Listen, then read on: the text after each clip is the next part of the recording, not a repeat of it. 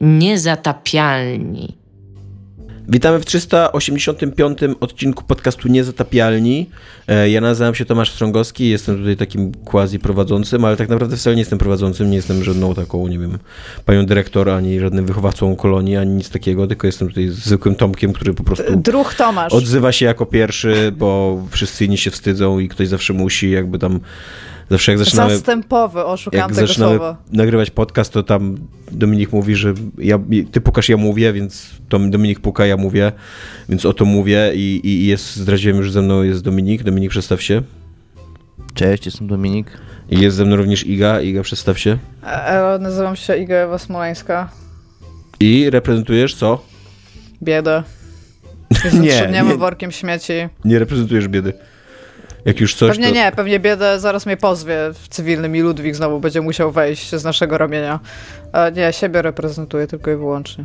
Mm, Dobra, e, więc e, tak, będziemy dzisiaj rozmawiać o tematach e, różnych, ale przede wszystkim o tym, o którym tydzień temu nie rozmawialiśmy, bo nie starczyło nam czasu, czyli że o tym, że ludzie od Days Gone otworzyli usta, co okazuje się zazwyczaj kiepską Złym decyzją, pomysłem. błędną, tak.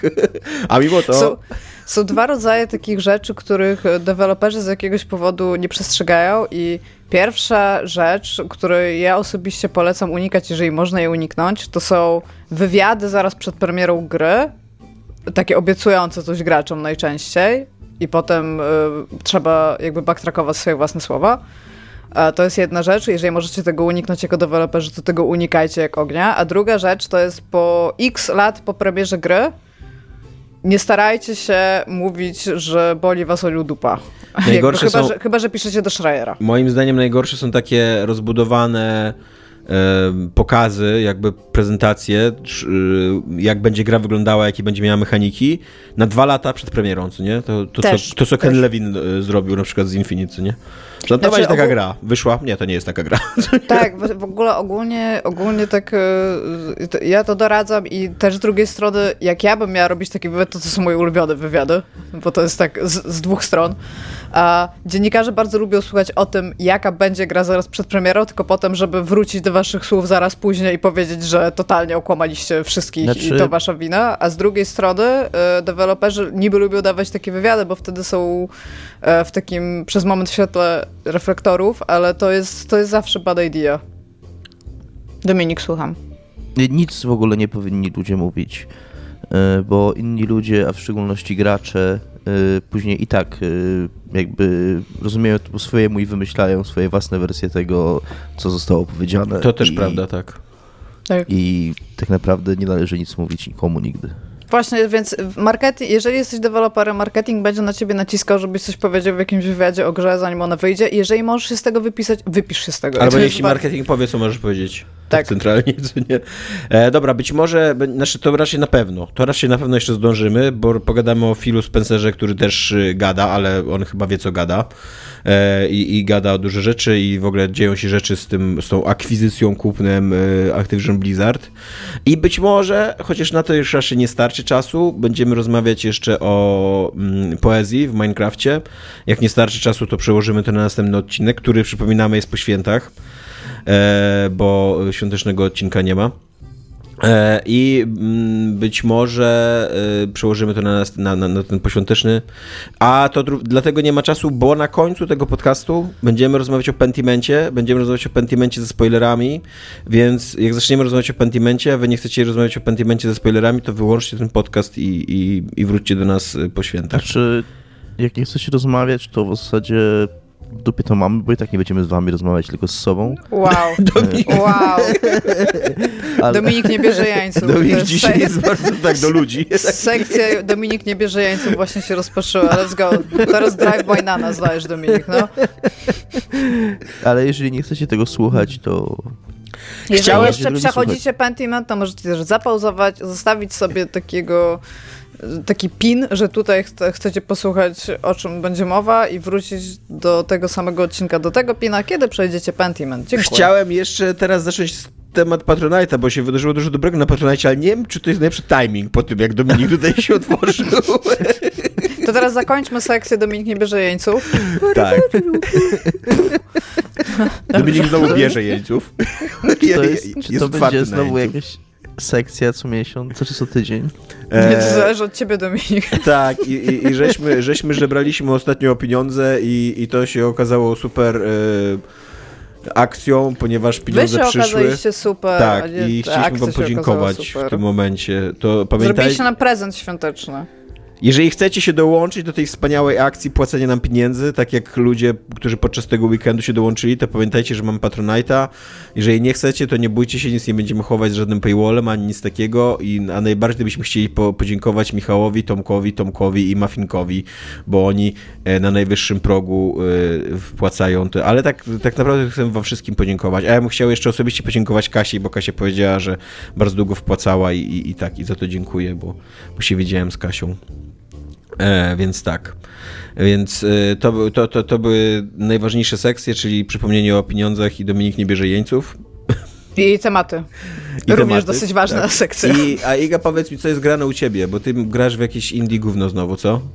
Gram jakieś, jeszcze w ogóle jeżeli, w Early Accessie. Ja, więc jeżeli jakby... chcecie teraz sobie zrobić herbatę, kawę albo coś, to tam spokojnie macie z 15 minut, myślę, Iga go.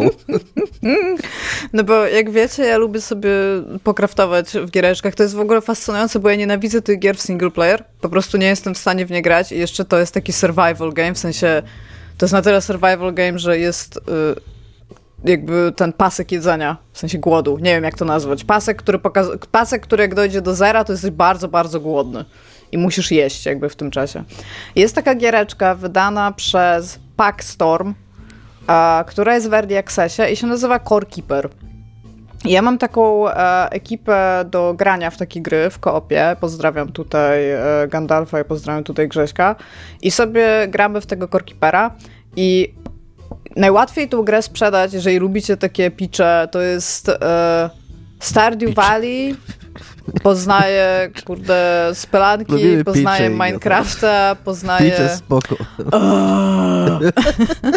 Jak się mówi pitch po polsku?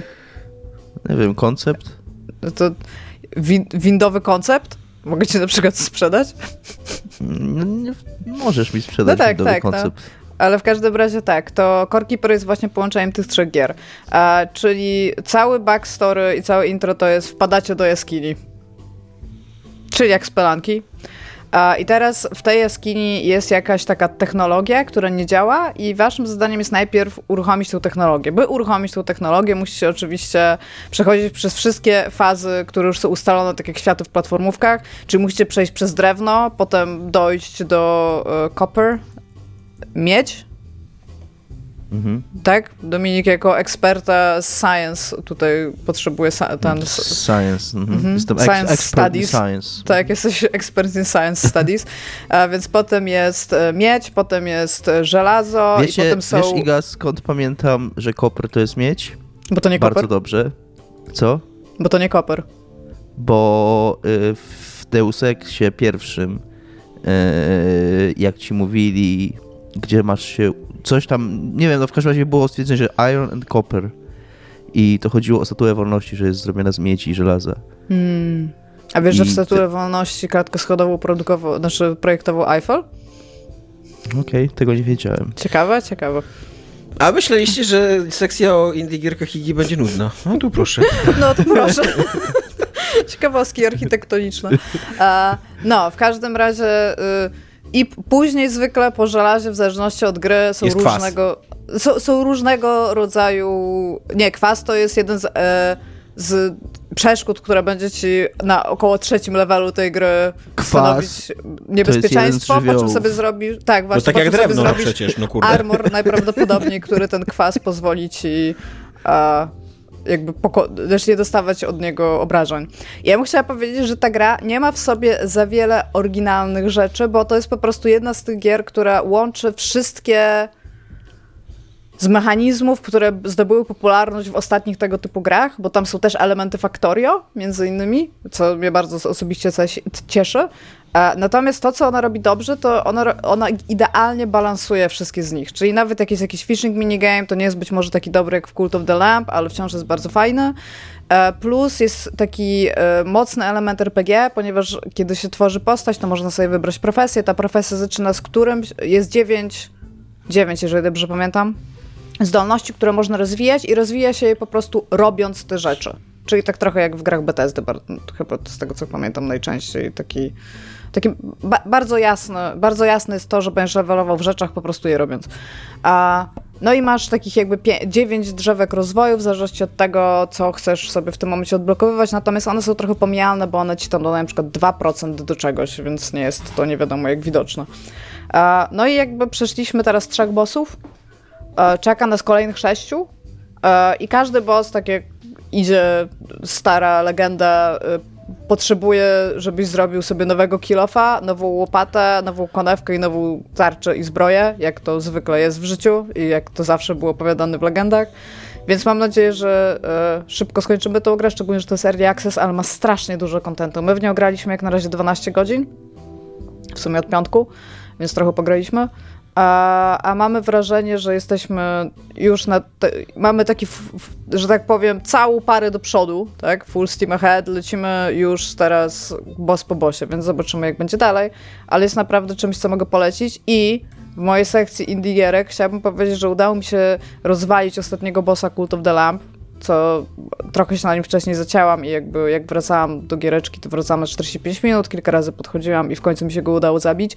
I Cult of the Lamp prowadza nową jakość napisów, ponieważ oni w trzech zdaniach na samym początku napisów dziękują graczowi.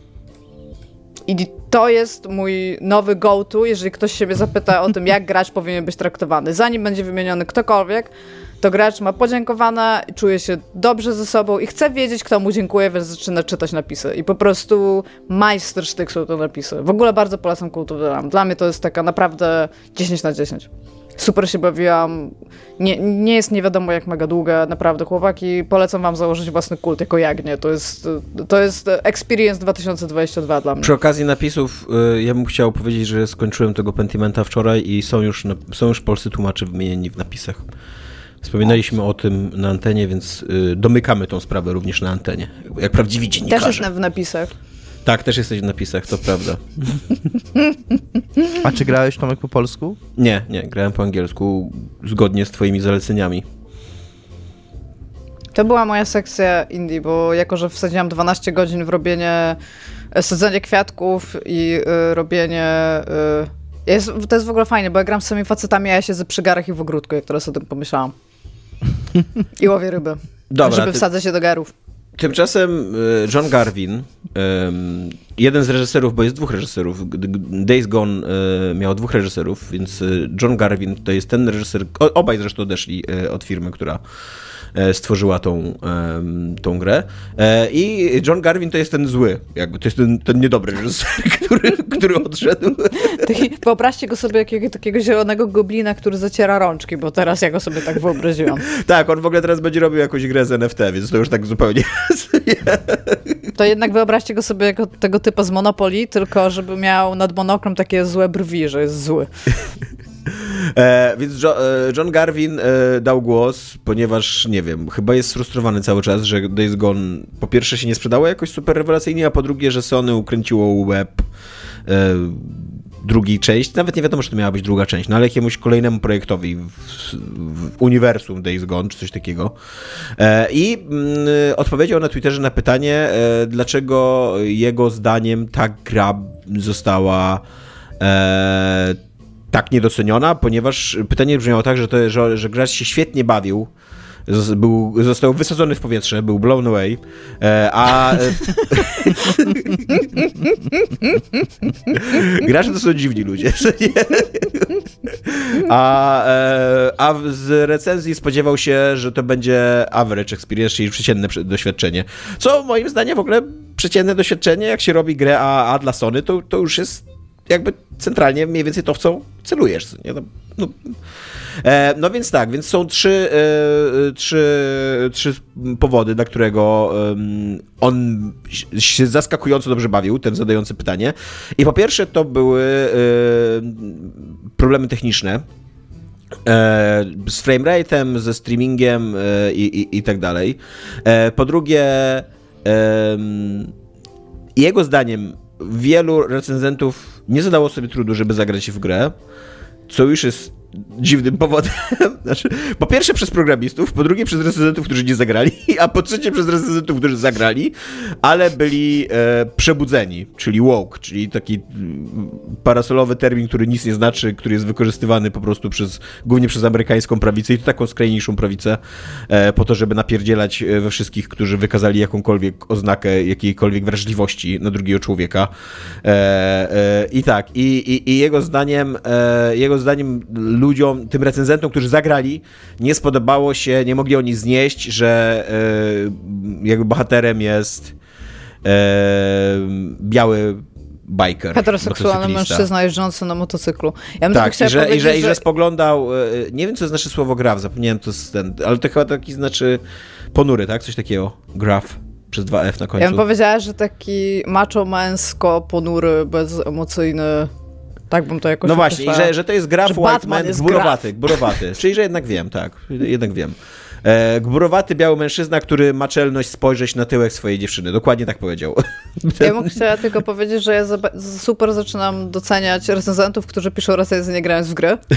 I to jest moim zdaniem idealny rodzaj hazardu, który reprezentujesz sobą zawodowo. Ja Jakby... nie wiem właśnie, wiesz co, akurat, napisz, akurat branża recenzję. gier wideo mhm. wypracowała sobie dwie takie oceny i bardzo dużo kalek językowych, które można dostosować do każdej gry. Jakby ja rozumiem, że można jestem AI, w stanie na autopilocie napisać recenzję. recenzję każdej gry 7 na 10 albo 8 na 10, zależy jak ona wygląda na trailerach. Dobra, ale właśnie nie, nie, nie, ale tutaj ja bym chciała tutaj to podbić. Nie widziałeś trailera i ani jednego screena z tej gry. No to zależy jak tytuł brzmi, no. Jakby Days Gone to raczej 7 na 10, God of War tak, raczej tak, 8 ale... na 10, co nie? Jakby tam ale jest, tak, tak, jest Bóg w tytule, co nie?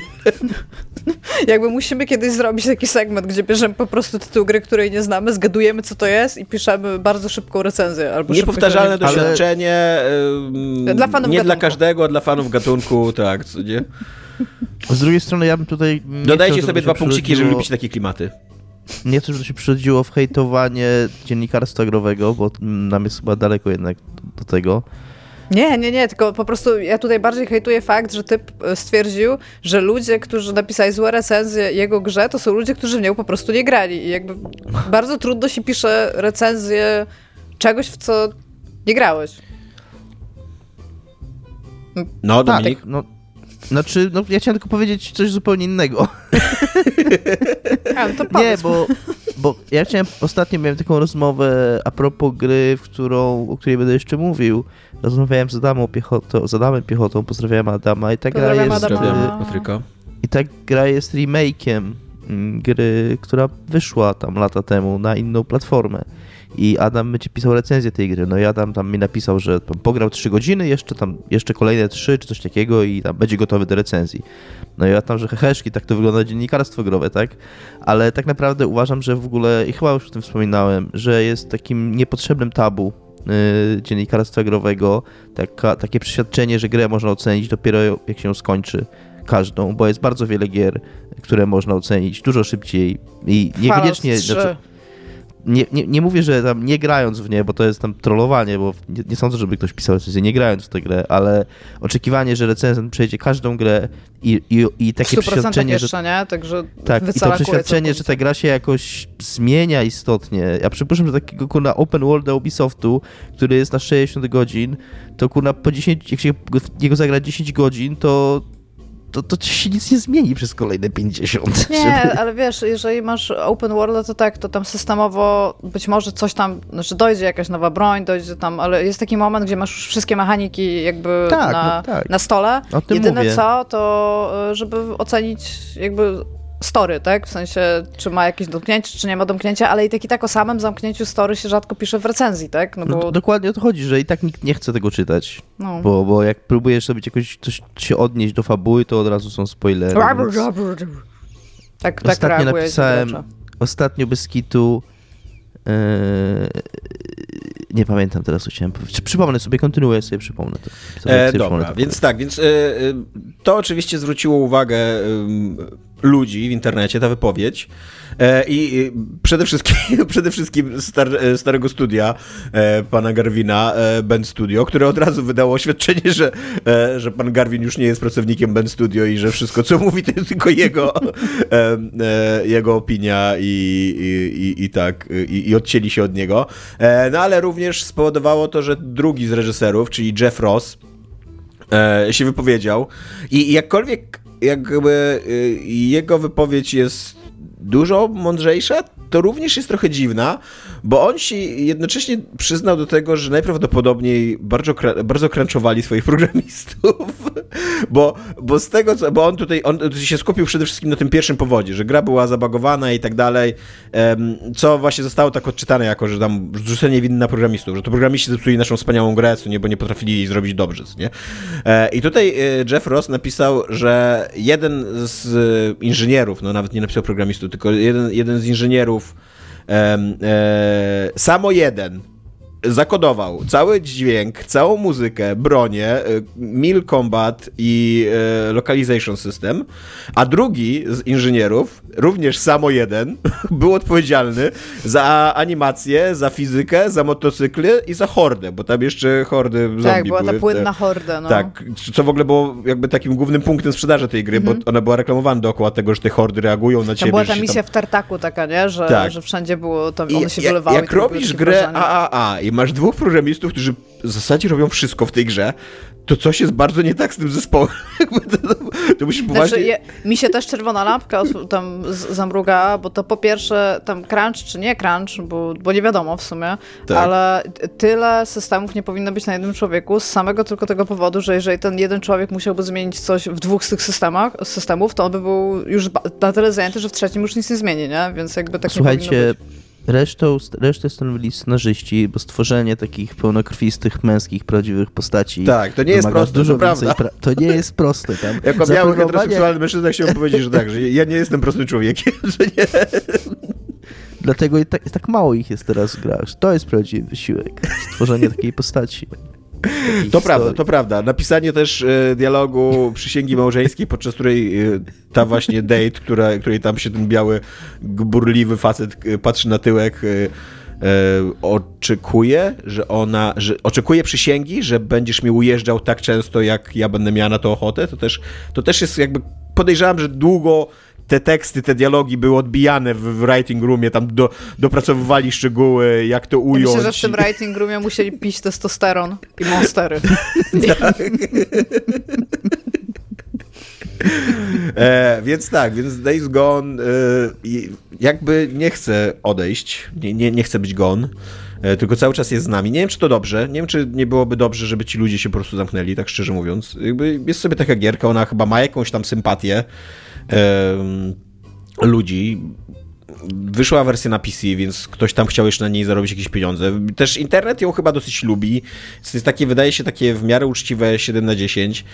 I nie wiem, czy jest sens, szczerze mówiąc, grzebać w tym i, i, i psuć dobre wrażenie. Przy okazji ten Jeff Ross odszedł do Crystal Dynamic i ja będzie robił powiedzieć, że ta gra miała Tomb bardzo skąpy writing room, bo w kredytach jest tylko jeden writer i to jest Garwin. Ale po prostu nie, cała reszta zespołu za przeproszeniem nakurwiała na siłce, żeby te opary testosteronu się wznosiły i, i, zasilały całą produkcję. Dlatego tylko dwóch programistów mogło pracować. tak. tak, a on miał tak, on, on, miał e, z jednej strony miał, miał tylko takie dwa widoki. Siedział w tym writing roomie, przed nim była ta siłka, co nie tam ten testosteron się unosił i miał tylko tak jakąś dziewczynę w kostiumie takim siłkowym i obok jakiegoś takiego faceta. Nie, to była cała jego inspiracja i on na podstawie tego napisał scenariusz.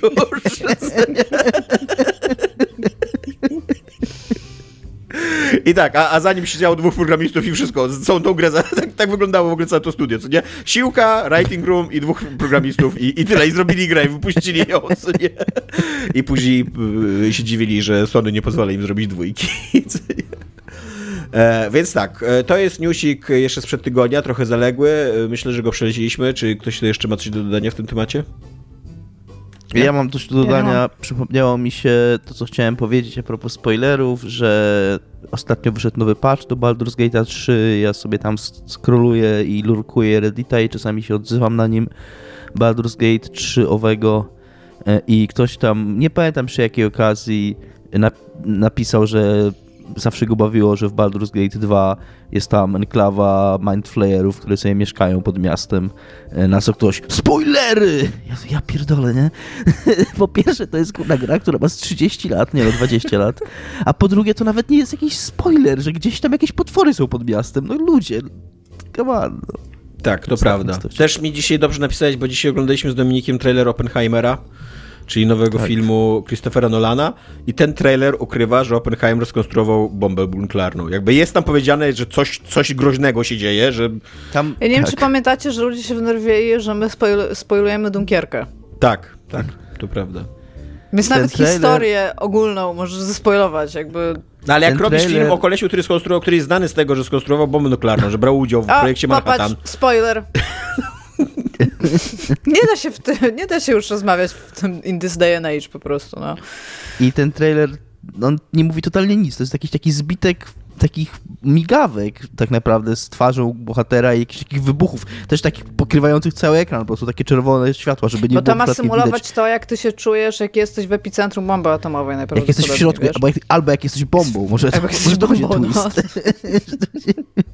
Peter Molinie kiedyś by taką grę zrobił.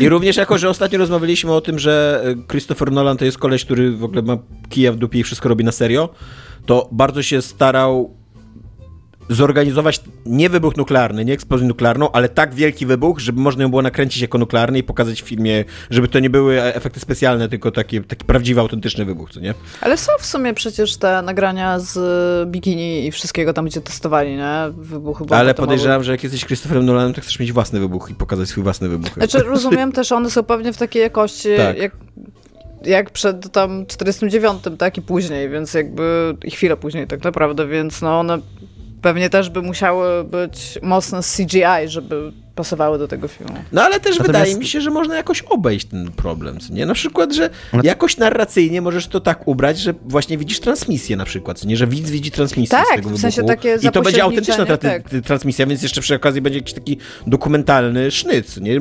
No nie wydaje mi się, że trzeba wysadzać tam pół pustyni w powietrze, żeby, żeby pokazać, że było coś takiego, jest coś takiego jak bomba nuklearna, nie?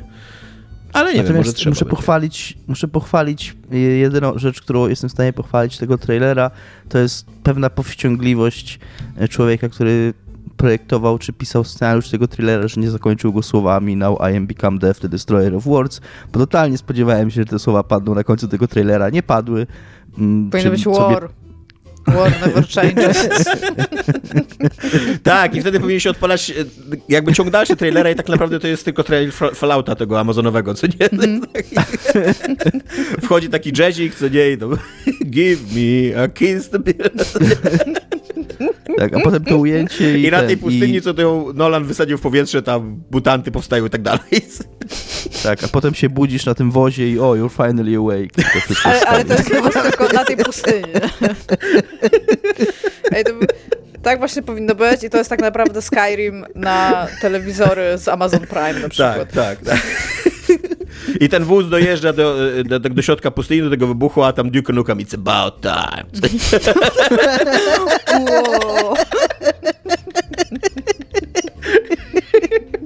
I zdejmuje taką maskę, wiecie, takie, takie, taką twarz, taką maskę. Tylko, a tam jest Solid Snake, kept no. you waiting, huh? Trailer idealny w ogóle.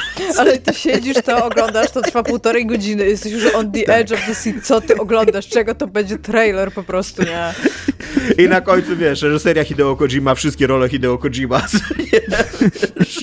Christopher Nolan grany przez Hideo Kojima. A na koniec Christopher Nolan y, zdejmuje maskę i okazuje się, że to Kojima też od początku był. Tymczasem pewnie interesuje ci się, co jest grane u mnie. E, a u mnie jest grana literatura. E, przede wszystkim jako, że jesteśmy dzień po, kurde, najgenialniejszym finale Mistrzostw Świata w historii finałów Mistrzostw Świata. e, a ja bardzo kibicowałem Argentynie, która wygrała Mistrzostwo Świata, to chciałem wam polecić książkę tylko dlatego kibicowałem Argentynie, że czytam teraz tę książkę. Aniołowie o brudnych twarzach, piłkarska historia Argentyny y, Jonathana Wilsona. E, przetłumaczona przez Michała Okońskiego. E, gruba cegła, 600 stron ponad y, historii argentyńskiej piłki.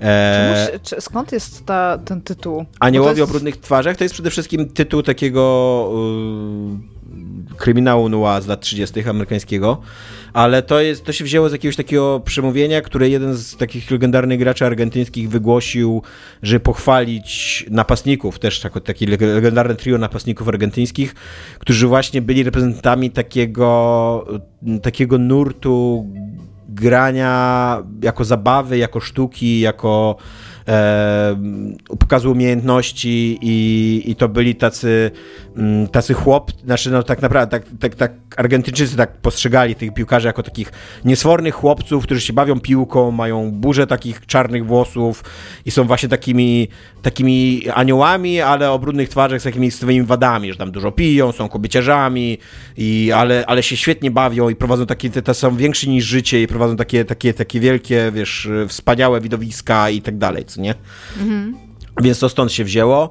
E, I w ogóle cała ta książka jest właśnie taką historią o kraju absolutnie toksycznie i po uszy zakochanym w futbolu i o tym, jak ten futbol się wiąże z społeczeństwem y, argentyńskim i jak się przeplata z jakby jak to społeczeństwo jest uzależnione od, e, od y, futbolu, ale też jak futbol jakby jest uzależniony od polityki i przemian społecznych w Argentynie.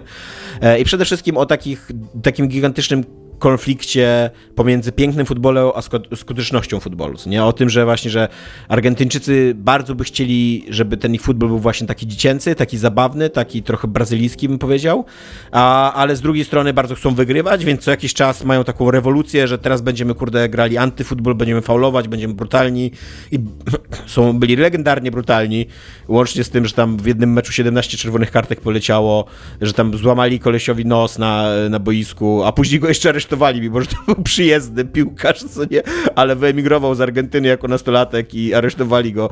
Połamali kolesiowi nóż, znieśli go z boiska i tam czekała na niego policja, która go aresztowała za unikanie służby wojskowej, co nie. I dopiero jak skandal międzynarodowy wybuchł, to go tam wypuścili. E, e, i, I tak, i, i jakby to, co jest najciekawsze w tej książce, to, że ona właśnie nie tyle opowiada tylko o futbolu, ale stara się opowiadać o dwudziestowiecznej Argentynie, o tym właśnie jak, jak ten kraj wygląda i dlaczego ten sport jest taki ważny dla tego społeczeństwa i dla tego państwa. E, o tym właśnie, że, że w ogóle sama taka mitologia argentyńskiego futbolu się odwołuje do lat założycielskich Argentyny, do takiego mitu gaucho, czyli takiego kowboja wypasującego bydło na tych e, płaskowyżach argentyńskich, o tym, jak właśnie, jak ideał męskości jest utożsamiany, jak, jak, jak, jak, jak peronizm na przykład, czyli, czyli ten, ten okres, kiedy Peron rządził Argentyną. E, Peron prowadził taką izolacyjną, izolacjonistyczną politykę. Nie? I też na przykład wtedy argentyński futbol się odciął od świata, bo oni uznawali, że ich futbol jest tak doskonały, że oni w ogóle nie będą go skażać wpływami żadnych innych krajów. A tak naprawdę to chodziło o jakieś takie lęki polityczne przed tym, że broń Boże zagramy z kimś, przegramy i jak to wtedy będzie, jak, jak wtedy nasz wielki przywódca Peron będzie wyglądał na arenie międzynarodowej, co nie? I że społeczeństwo straci do niego zaufanie, nie? Później z kolei, jak wszedł właśnie ten problem przemocy i antyfutbolu, to autor to wiąże z zamachami stanu wojskowymi i z takim najbardziej krwawym momentem rządów wojskowych, kiedy 30 tysięcy ludzi zostało zamordowanych w Argentynie. Że to też jakby jest jakiś wy, wyraz takich niepokojów społecznych. Albo też stawia bardzo ciekawe pytanie na temat tego, jak się powinna zachować reprezentacja Argentyny, która wygrała Mistrzostwo Świata w latach 70., właśnie w czasie tych największych takich, największych represji wojskowych. I, i tak, i z jednej strony oczywiste było, że rząd wykorzysta to propagandowo i że to pokaże, pokaże jak podężną mam Argentynę, patrzcie, hurdur, tu jacyś jesteśmy fajni, wielcy i tak dalej, co nie?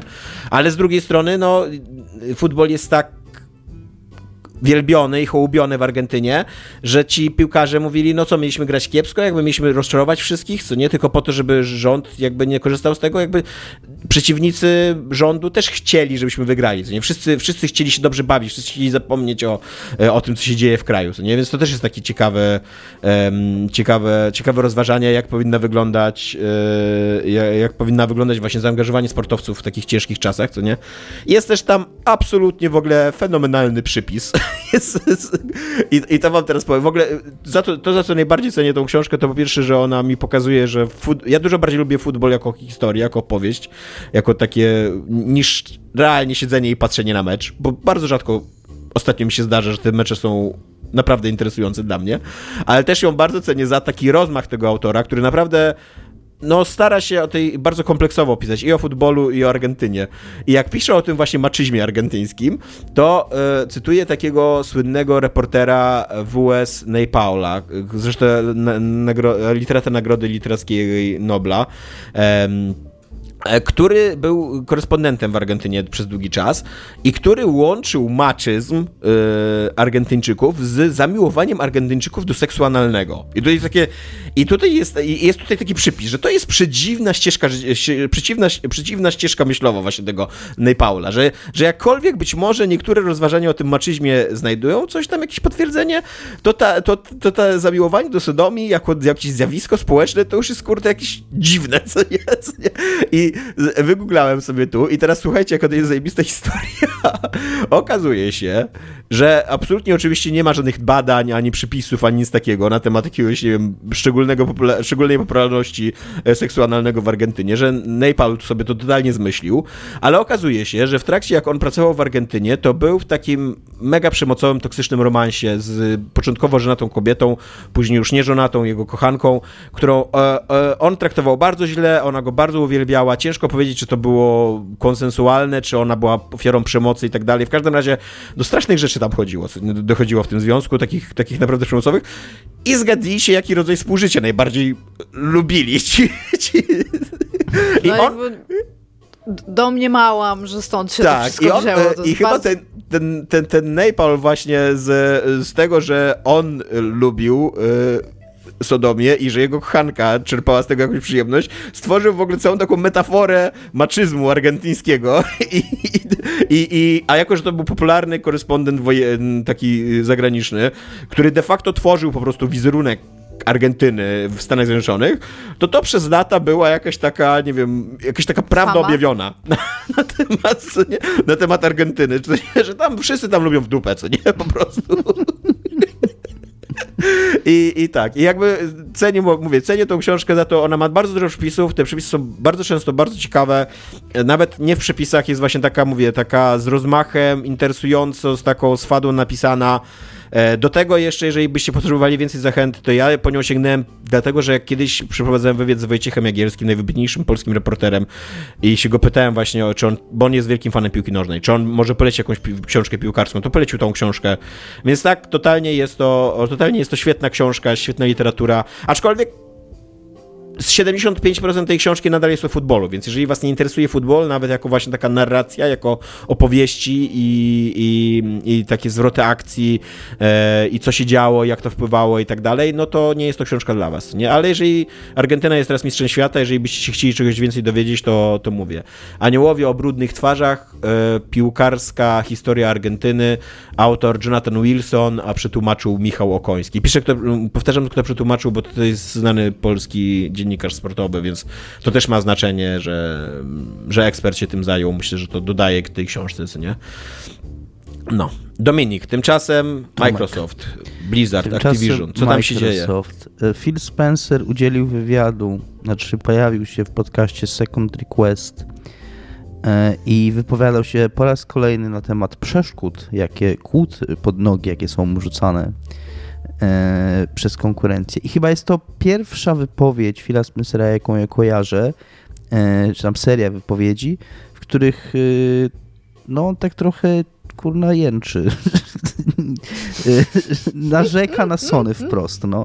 Jakby do, dotychczas był raczej taki stonowany w tym. Przepraszam. I, no bo dotychczas to, dotychczas to było tak, że to ten typ Człowiek Sony, chce wydać 80 miliardów dolarów i cały czas mu kłody pod nocy, ten rzucają. Ryan, nie, nie Ryan, y, jak się nazywa ten szef Sony, szef Son, Sony PlayStation, no w każdym razie o, z jego strony były cały czas takie bezpośrednie przytyki do, do, w stosunku do, do Xboxa i do Microsoftu, natomiast... Jim jest- Ryan, dobrze Jim mówię. Ryan, tak. E, Wiedziałam, że to jest jego nazwisko, ale tak John Ryan mi coś, nie- coś, coś nie tak było. Jim Ryan, e, że, e, że to raczej Jim Ryan tak się wprost. A, a Phil Spencer dotychczas mówił po prostu, że on jest przekonany, że ta transakcja dojdzie do skutku i tyle, nie? A tutaj tak wprost zaczyna mówić, że narzekać wprost na Sony, że to oni próbują utrzymać swoją dominację na rynku, że to oni są, bo są liderem na tym rynku swoją drogą. Sony bardzo lubi to podkreślać i, i, i zwolennicy Sony, gracze Sony. Jest to prawda po prostu obiektywna, no, że, że jeżeli chodzi o rynek gier wideo, to Sony jest absolutnym liderem. Yy, I że, yy, I że oni chcą, co jest trochę dziwnym cytatem, że oni chcą rosnąć, sprawiając, że Xbox będzie mniejszy, co po prostu nie jest prawdą, bo oni nie chcą zmniejszyć Xboxa, tylko chcą jakby przy całym moim poparciu dla Phila Spencera i tam mojej miłości dla Game Passa, no to to nie jest to, co się dzieje po prostu obiektywnie. Dzieje się to, że Xbox chce urosnąć, e, a Sony chce powstrzymać to urośnięcie, więc jeżeli cokolwiek jest prawdą, to ewentualnie to, że Sony chce rosnąć, powstrzymując rośnięcie Xboxa, ale nie No, sprawiając... ale może, wiesz co, ja bym, gdybym miał tutaj szukać jakiejś dziwnej logiki w tym zdaniu, to może to Mhm. chodzi o to, że oni chcą te Call of Duty utrzymać na sprzęcie Sony, chcą je wprowadzić na Nintendo, o czym też za chwilę będziesz mówił, Mhm. a jednocześnie jakby chcą je roz, rozbudowywać, co nie? Więc jakby trochę z tego nie Xboxowi umniejszać, bo będą to również u konkurencji powiększać. Być może, być może. No w każdym razie yy, uważa, że Phil Spencer uważa, że mm, no, że obiekcje, które wysuwa Sony są nieuzasadnione i to akurat jest dosyć trafne, co on mówi, bo mówi, że to akurat oni, czyli Microsoft, od bardzo, bardzo dawna wydają gry jednocześnie na PC-ta i Xboxa w dniu premiery. E, mają tego Game Passa, mają tą chmurę, czyli jakby mają cały szereg opcji umożliwiających i to zarówno graczowi, który chce zapłacić za grę, graczowi, który woli zapłacić za abonament i mieć tych gier więcej przy stałej opłacie, graczowi, który ma sprzęt, który nie ma sprzętu, jakby mają szereg opcji.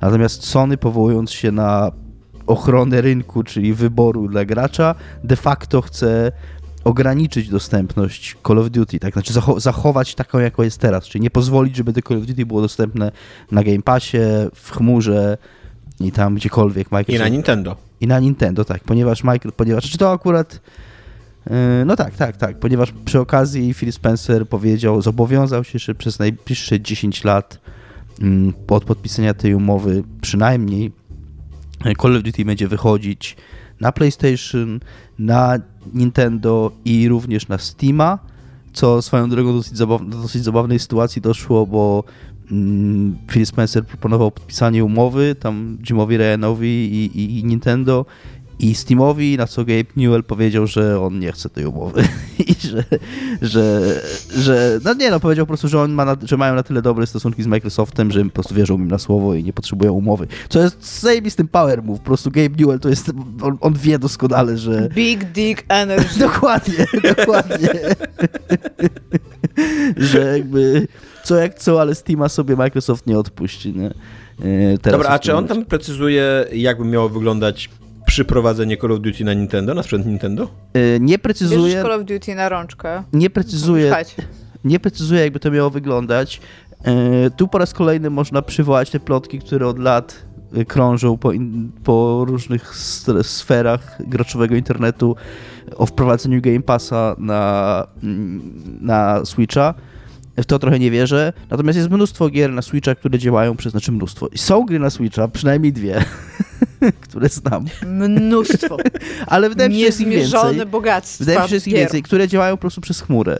Tak działa na pewno Control na Switchu i tak działa ten Pathfinder, w którego ostatnio skończyłem, czyli Wrath of the Righteous. On wyszedł na Switcha, ale jest po prostu gra się przez chmurę, nie? Bo, bo sprzęt jest za słaby na to. Więc przypuszczam, że jeżeli nawet nie będzie Game Passa i Xclouda tak wprost na, na Switchu, no to Call of Duty może po prostu wyjść na Switcha przez jakąś tam dedykowaną Switchowi chmurę, tak, że po prostu kupujesz tą grę na Switcha, ale tak naprawdę musisz mieć połączenie z internetem i grasz w to Call of Duty przez chmurę. Jakby to, to jest coś, co Switch, jakby coś dzieje na Switchu, to nikogo to nie dziwi na Switchu, więc, więc to była kolejna taka gra, więc ja to sobie tak wyobrażam. Eee, I jednocześnie, co tu jeszcze mamy otwarte? Eee, jednocześnie od jakiegoś czasu krążą informacje wokół Federalnej Komisji Handlu, czyli Federal Trade Commission amerykańskiej, co do której najpierw pojawiły się doniesienia, że zamierza bardzo mocno oponować e, temu przejęciu e, i sprzeciwiać się jemu, po czym jakiś czas później e, jakby ich, ich faje im zmiękły. I, i w tej chwili, w tej chwili plotki, plotki ostatnie, jakie są w tym temacie, które pochodzą z, z 5 grudnia, E, są takie, że. Bo tam jest czterech członków jest tej komisji. E, I, do, I wcześniej było tak, że trzech z nich. Big Dick przy... Energy sprawił, że czterem członkom komisji FAE zmienił. tak podsumujemy ten temat. Trzech z nich było przeciwnych, dwójka była. Jeden, jeden był za tylko, po czym ostatnio podobno jednego z nich udało się przekonać. E, w tej chwili jest to dwóch na dwóch i, i raczej wy, wy wygląda na to, że ta transakcja przejdzie e, również przez e, za aprobatą Federalnej Komisji Handlu. Ja w ogóle trochę nie wierzę w to, że ta transakcja nie przejdzie, bo firma tak wpływowa i tak bogata jak Microsoft przy systemie prawnym, taki jaki istnieje w Stanach Zjednoczonych, ma zbyt duży potencjalny wpływ na regulatorów, ustawodawców, oni są, to są wszystko działacze partyjni, e, a, a jak są partie finansowane w Stanach Zjednoczonych, to, to są finansowane przez korporacje i przez firmy i przez biznes. E, więc... W Stanach lobbying jest jak, jak najbardziej legalny tak. i otwarty. Więc prawdopodobnie jest to tylko i wyłącznie kwestia tego, ile Microsoft to nawet nie są. To trudno nazwać. To Jakie jest, ręce posmaruje. Jakie ręce posmaruje, tak. I to nie są żadne zarzuty w stosunku do Microsoftu, bo tak jak Mike powiedział, to, są, to jest działalność całkowicie legalna.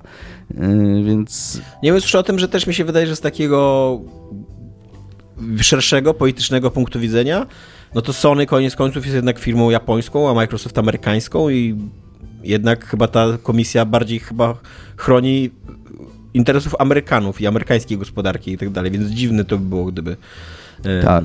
gdyby działała wbrew Microsoftowi.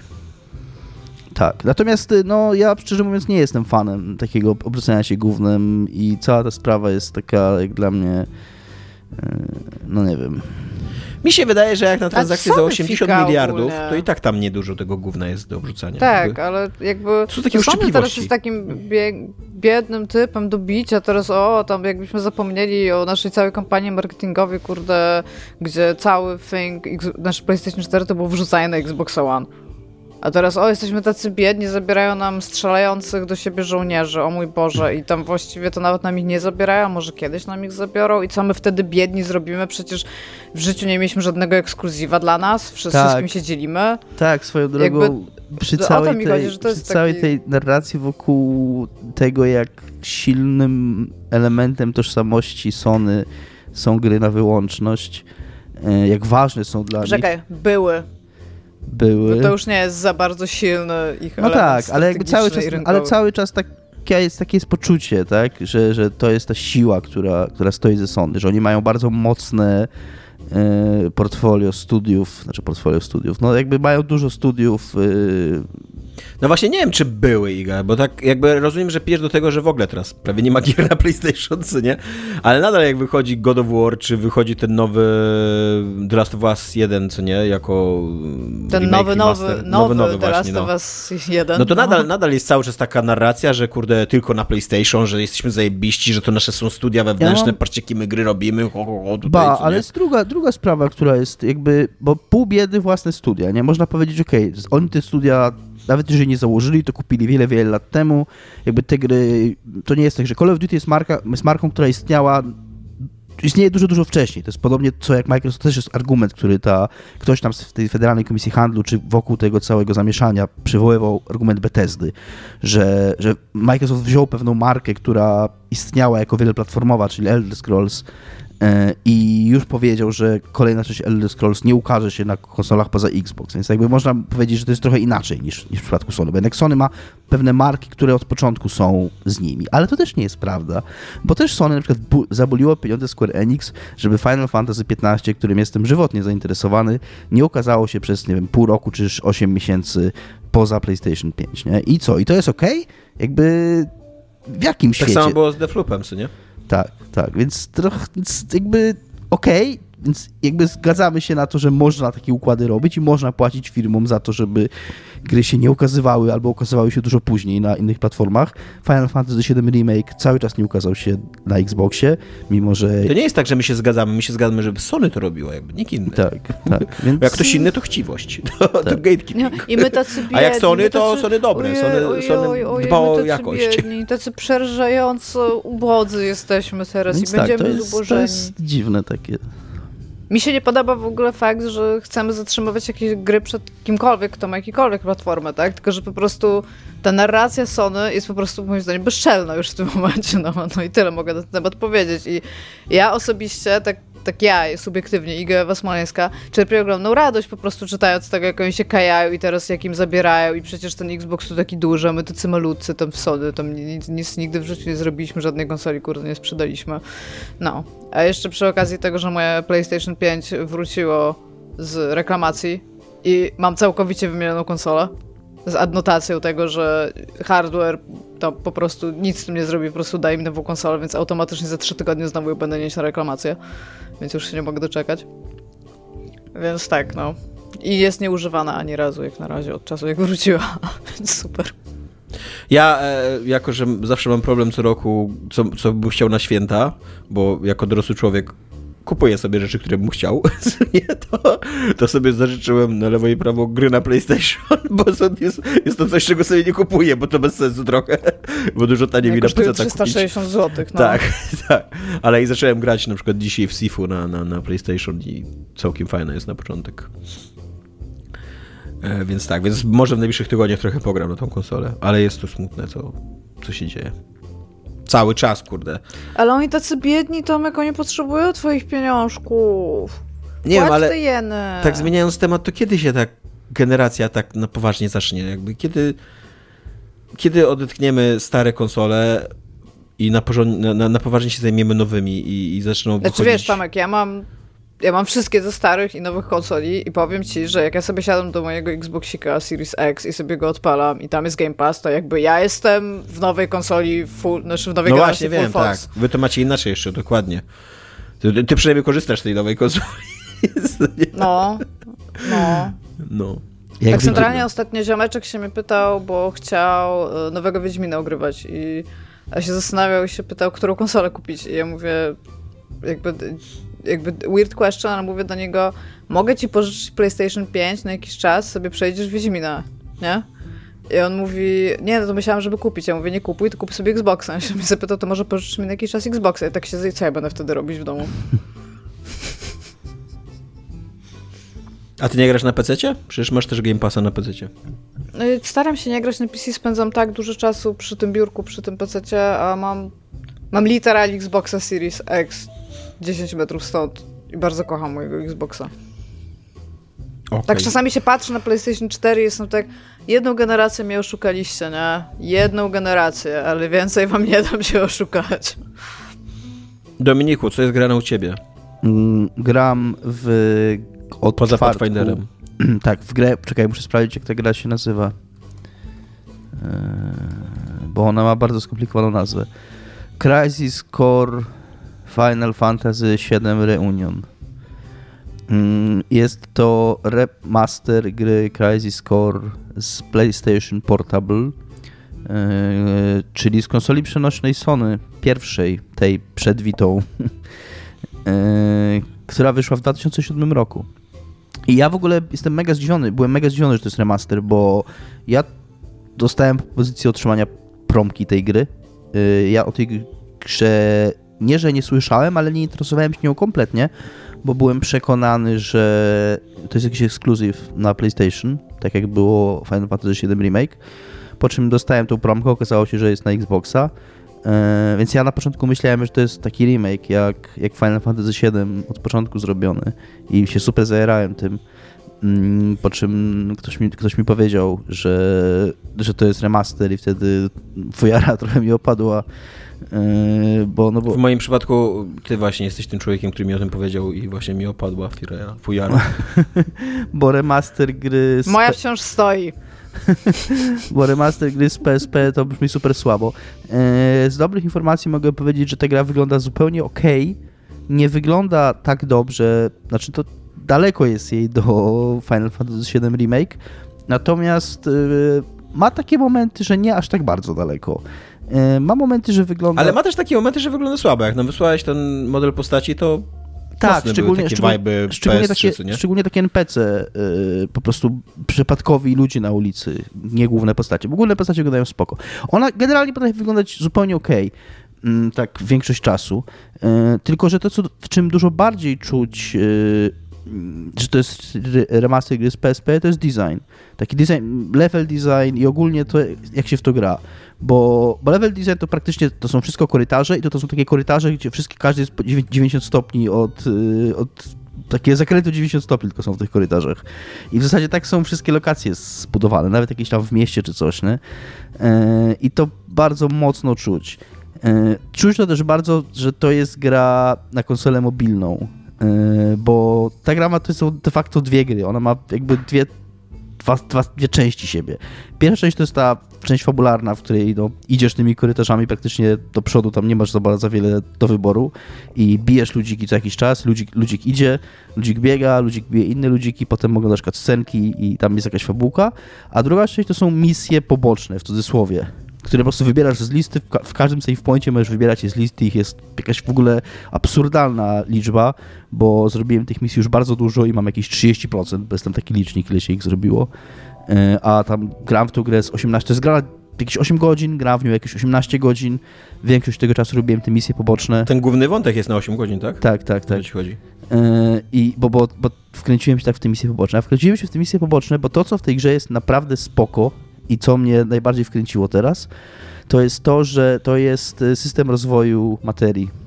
E, Bo tam jest mega fajny system, ten taki łączenia materii, ko- kombinowania nowych, dodawania im nowych cech, bo tam powiedzmy materie mają, mogą ci do, jakieś statystyki powiększać, jak je ze sobą łączysz, to one później powiedzmy masz materię, która ci daje plus 5 do magii i materię, która ci dodaje plus 10 do magii, to jak je połączysz, to powstanie inna, która dodaje plus 15 do magii. Nie do końca tak to działa, ale upraszczając. Więc to jest super wkręcające, takie kompulsywnie chce się zbierać te, te, ten exp, rozwijać te materie i zdobywać coraz lepsze przedmioty i, i, i stawać się coraz silniejszym. I, i ja już się tak, tak już się tam przekoksiłem, że w tym głównym wątku jak idę, to tam powiedzmy rzucam dwa czary i wszyscy wrogowie umierają od razu, bo już jestem super overleveled na, na swoje, na te walki fabularne. Więc to mnie super wkręciło. Fabula, fabuła wkręciła mnie trochę mniej. Teraz w ogóle tak trochę mm, w odwrotnej kolejności mówię o tej grze, bo w ogóle jeszcze nie powiedziałem o czym ona jest. Jak ona się ma właśnie chronologicznie do Jest to prequel, jest to prequel do Final Fantasy VII, e, opowiadający o Zaku, e, czyli e, człowieku, od, po którym niejako tożsamość wziął Cloud, czyli bohater Final Fantasy VII. Uwaga, spoilery. Spoiler, z Spoiler, to Final Final Fantasy VII VII, dopiero pierwszy część wyszła. Ale to, co będzie... Właśnie, jeszcze nie wie, jeszcze nowi fani Final Fantasy VII nawet o tym nie wiedzą, ty? ale, fa- Wiedzą, już to widać w tej pierwszej części. ale to, co będzie w Final Fantasy VII się działo, to też nie wiadomo, bo... Albo dobra, nie, nie, nie będę spoilował remake'u Final Fantasy VII. Dobra, bo- ale akurat jakby t- ten wątek jest bardzo klarownie i jasno w tym pierwszej części remake'u poruszony, tak? Tak, Więc jest jakby- poruszony Zak. No Zak jest, y, jest członkiem tejże, tej, tej organizacji Soldier, do której Cloud bardzo chciał należeć. Ma ten miecz, tak, tak naprawdę też nie ma tego miecza na początku. Na początku jego miecz, miecz ma jego przyjaciel, który się nazywa, uwaga, uwaga, Angel się nazywa. Ten nazywa się Angel? Angel, Angel, Angel i zaskakując nikogo w pewnym momencie wyrasta mu skrzydło. Jedno skrzydło w ogóle. No bo źle, źle rodzice go nazwali, jakby go nazwali dobrze, to miał dwa. No właśnie. A drugi przyjaciel jego, i przyjaciel, bo y, Zach ma dwóch przyjaciół właśnie, y, Angela, znaczy ma jednego przyjaciela, Angela. Angel ma swojego przyjaciela z dzieciństwa, który się nazywa Genesis i któremu też wyrasta skrzydło później. Y, ta fabuła jest... Czy oni robią jak w Dragon Ballu takie tam łączą się jako transformacje? Powinni. wtedy Nie, oni się tak biorą ramię skrzydeł? po ramię i wtedy Ale- mogą we Ale dwójkę obu, synchronizować ale obu lecieć. wyrasta skrzydło z tego samego boku, więc to by nie No to zadziałało. jeden z tyłem. Ale oni na, oni na tym skrzydle pojedynczym latają zupełnie normalnie, co jest jakoś dziwnie aerodynamicznie, ale jakby nieważne. Yy, swoją drogą Genesis to jest Znaczy wydaje mi się, że jakby człowiek miał po prostu dwa takie skrzydła anielskie, to nadal było to dziwne aerodynamicznie. To prawda, Nie, to prawda. E, Swoją drogą Genesis to jest przezabawne imię e, Tak. w języku mm, angielskim, ponieważ za każdym razem, kiedy ktoś musi powiedzieć, że coś się do niego odnosi lub do niego należy, to jak ci aktorzy głosowi próbują wymówić Genesis, to nigdy nie jest niezabawne. To jest zawsze takie kurde Genesis, taki, wiecie, to Genesis apostrof S, nie? I to jest tak, yy, no mam z tego dużo uciechy. I tak jak mm, z Adamem Piechotą, o którym już wspominałem, zacząłem rozmawiać o fabule, on powiedział, że fabuła, fabuła tej gry jest okropna. ja bym może się nie posunął aż tak daleko, ponieważ te główne bity fabularne, jakby tak spojrzeć na nią, to, jako ta opowieść właśnie o tych, powiedzmy, żołnierzach, przyjaciołach z dzieciństwa, którzy się dowiadują, że ta korporacja nimi manipuluje, że przeprowadza, nawet, że przeprowadza na nich jakieś, jakieś eksperymenty, gdyby tam były po prostu jakieś nanoboty, jak z Kojimy, nie? To jeszcze to jakoś tam było okej i się sklejało z Final Fantasy, ale tam jakieś skrzydła im wyrastają, oni cytują w ogóle jakąś fikcyjną operę, czy tam jakieś fikcyjne dzieło z tego świata. To jest tak patetyczne, tak nadęte, tak, yy, tak przysiągnięte jakimś takim, takim, takim melodramatyzmem, ale takim sztucznym melodra- melodramatyzmem. Jakby Final Fantasy VII było dość melodramatyczne samo w sobie, a to jest takie jeszcze dociśnięte, kurna, up to 11, jakby, jakby Iga powiedziała. Yy, Całą Za- drogę aż do 11. Całą, całą drogę, aż, całą drogę aż do 11. Stare kaszubskie przysłowie, nie rozumiem, Tak. czego nie Y, rozumiesz. Jest jeden z takich y, designerów i, i ważnych postaci prominentnych w Square Enix, który się nazywa Tetsuya Nomura. Y, Też dzięki Adamowi bliżej poznałem tego pana. Tetsuya Nomura to jest człowiek odpowiedzialny za... Znaczy on jest w, Square Enix od bardzo dawno. On pracował jako pierwszą grą, którą pracował było Final Fantasy 14, w- 4, przepraszam, w 91 roku, przy którym był debuggerem w ogóle. Yy, ale jego pierwszą grą własną było Kingdom Hearts i on jest takim jego dzieckiem, mm, takim yy, własnym jest Kingdom Hearts, seria, w, którym się, w której się dzieją rzeczy niestworzone. I właśnie od kiedy on dostał w swoje ręce fabuły i designy serii Final Fantasy, no to się dzieją właśnie takie rzeczy, jak, jak, jak się dzieją w Final Fantasy VII Remake, które, które Adam nazywał no, nomuryzmami. Mm, to właśnie te tam jakieś y, personif- spersonifikowane yy, przeznaczenie i tak Nie, dalej. nie, nie. Zakończenie spoilujesz. Nic nie spoiluję, no tam są te duchy się pojawiają od samego początku tej gry. Y, więc y, jest bardzo nomuryczna. Czego, czego metaforą są kupy? Kupy? K-O-O-P-A. One się tak nazywają? Ale to w Mario są kupy. No nie, właśnie. to jak się nazywa to, o co mi chodzi? One mówią, one mówią ko, kopu, A, kopu. mugle. On, Mugle, no. Czego są metaforą? nie wiem, czego są metaforą mugle. To są takie słodzia, słodziaszne stworki. To jest merchandise opportunity, tak? Po prostu. tak, nie wiem. Okej. E, No, w każdym razie, w każdym razie i, to, i dia dialogi są po prostu tragiczne w tej grze. E, No, z- aż żałuję, że sobie nie... Przy- Weź jakiś, weź Właśnie, jakiś powiedz, kurde, żałuję. wie- w, może nawet nie zacytuj, ale w, w jakimś w klimacie coś Kurde, powiedz. no nie wiem, no właśnie, no pełno jest takich, e, nie wiem, jak tam wyrasta skrzydło w pewnym momencie e, temu właśnie e, Genesisowi, po polsku to też jest okropne do powiedzenia, to tam mówi, że nie wiem, że no jakieś takie kurna, wiecie, byliśmy tam pionkami na szachownicy, nie wiem, kurna, z, Życia. życia, tak, i mroczne siły rzuciły nas tutaj niczym okruchy piasku na... Znalazłam cały transkrypt tej gry. Mogę na, cytować losowe Na szaniec. Tak, więc to, to jest takie, wiecie, no, a przy okazji potrafi być strasznie niezręczne. No, żałuję, że je nie powypisywałem, yy, ale Iga zaraz coś znajdzie.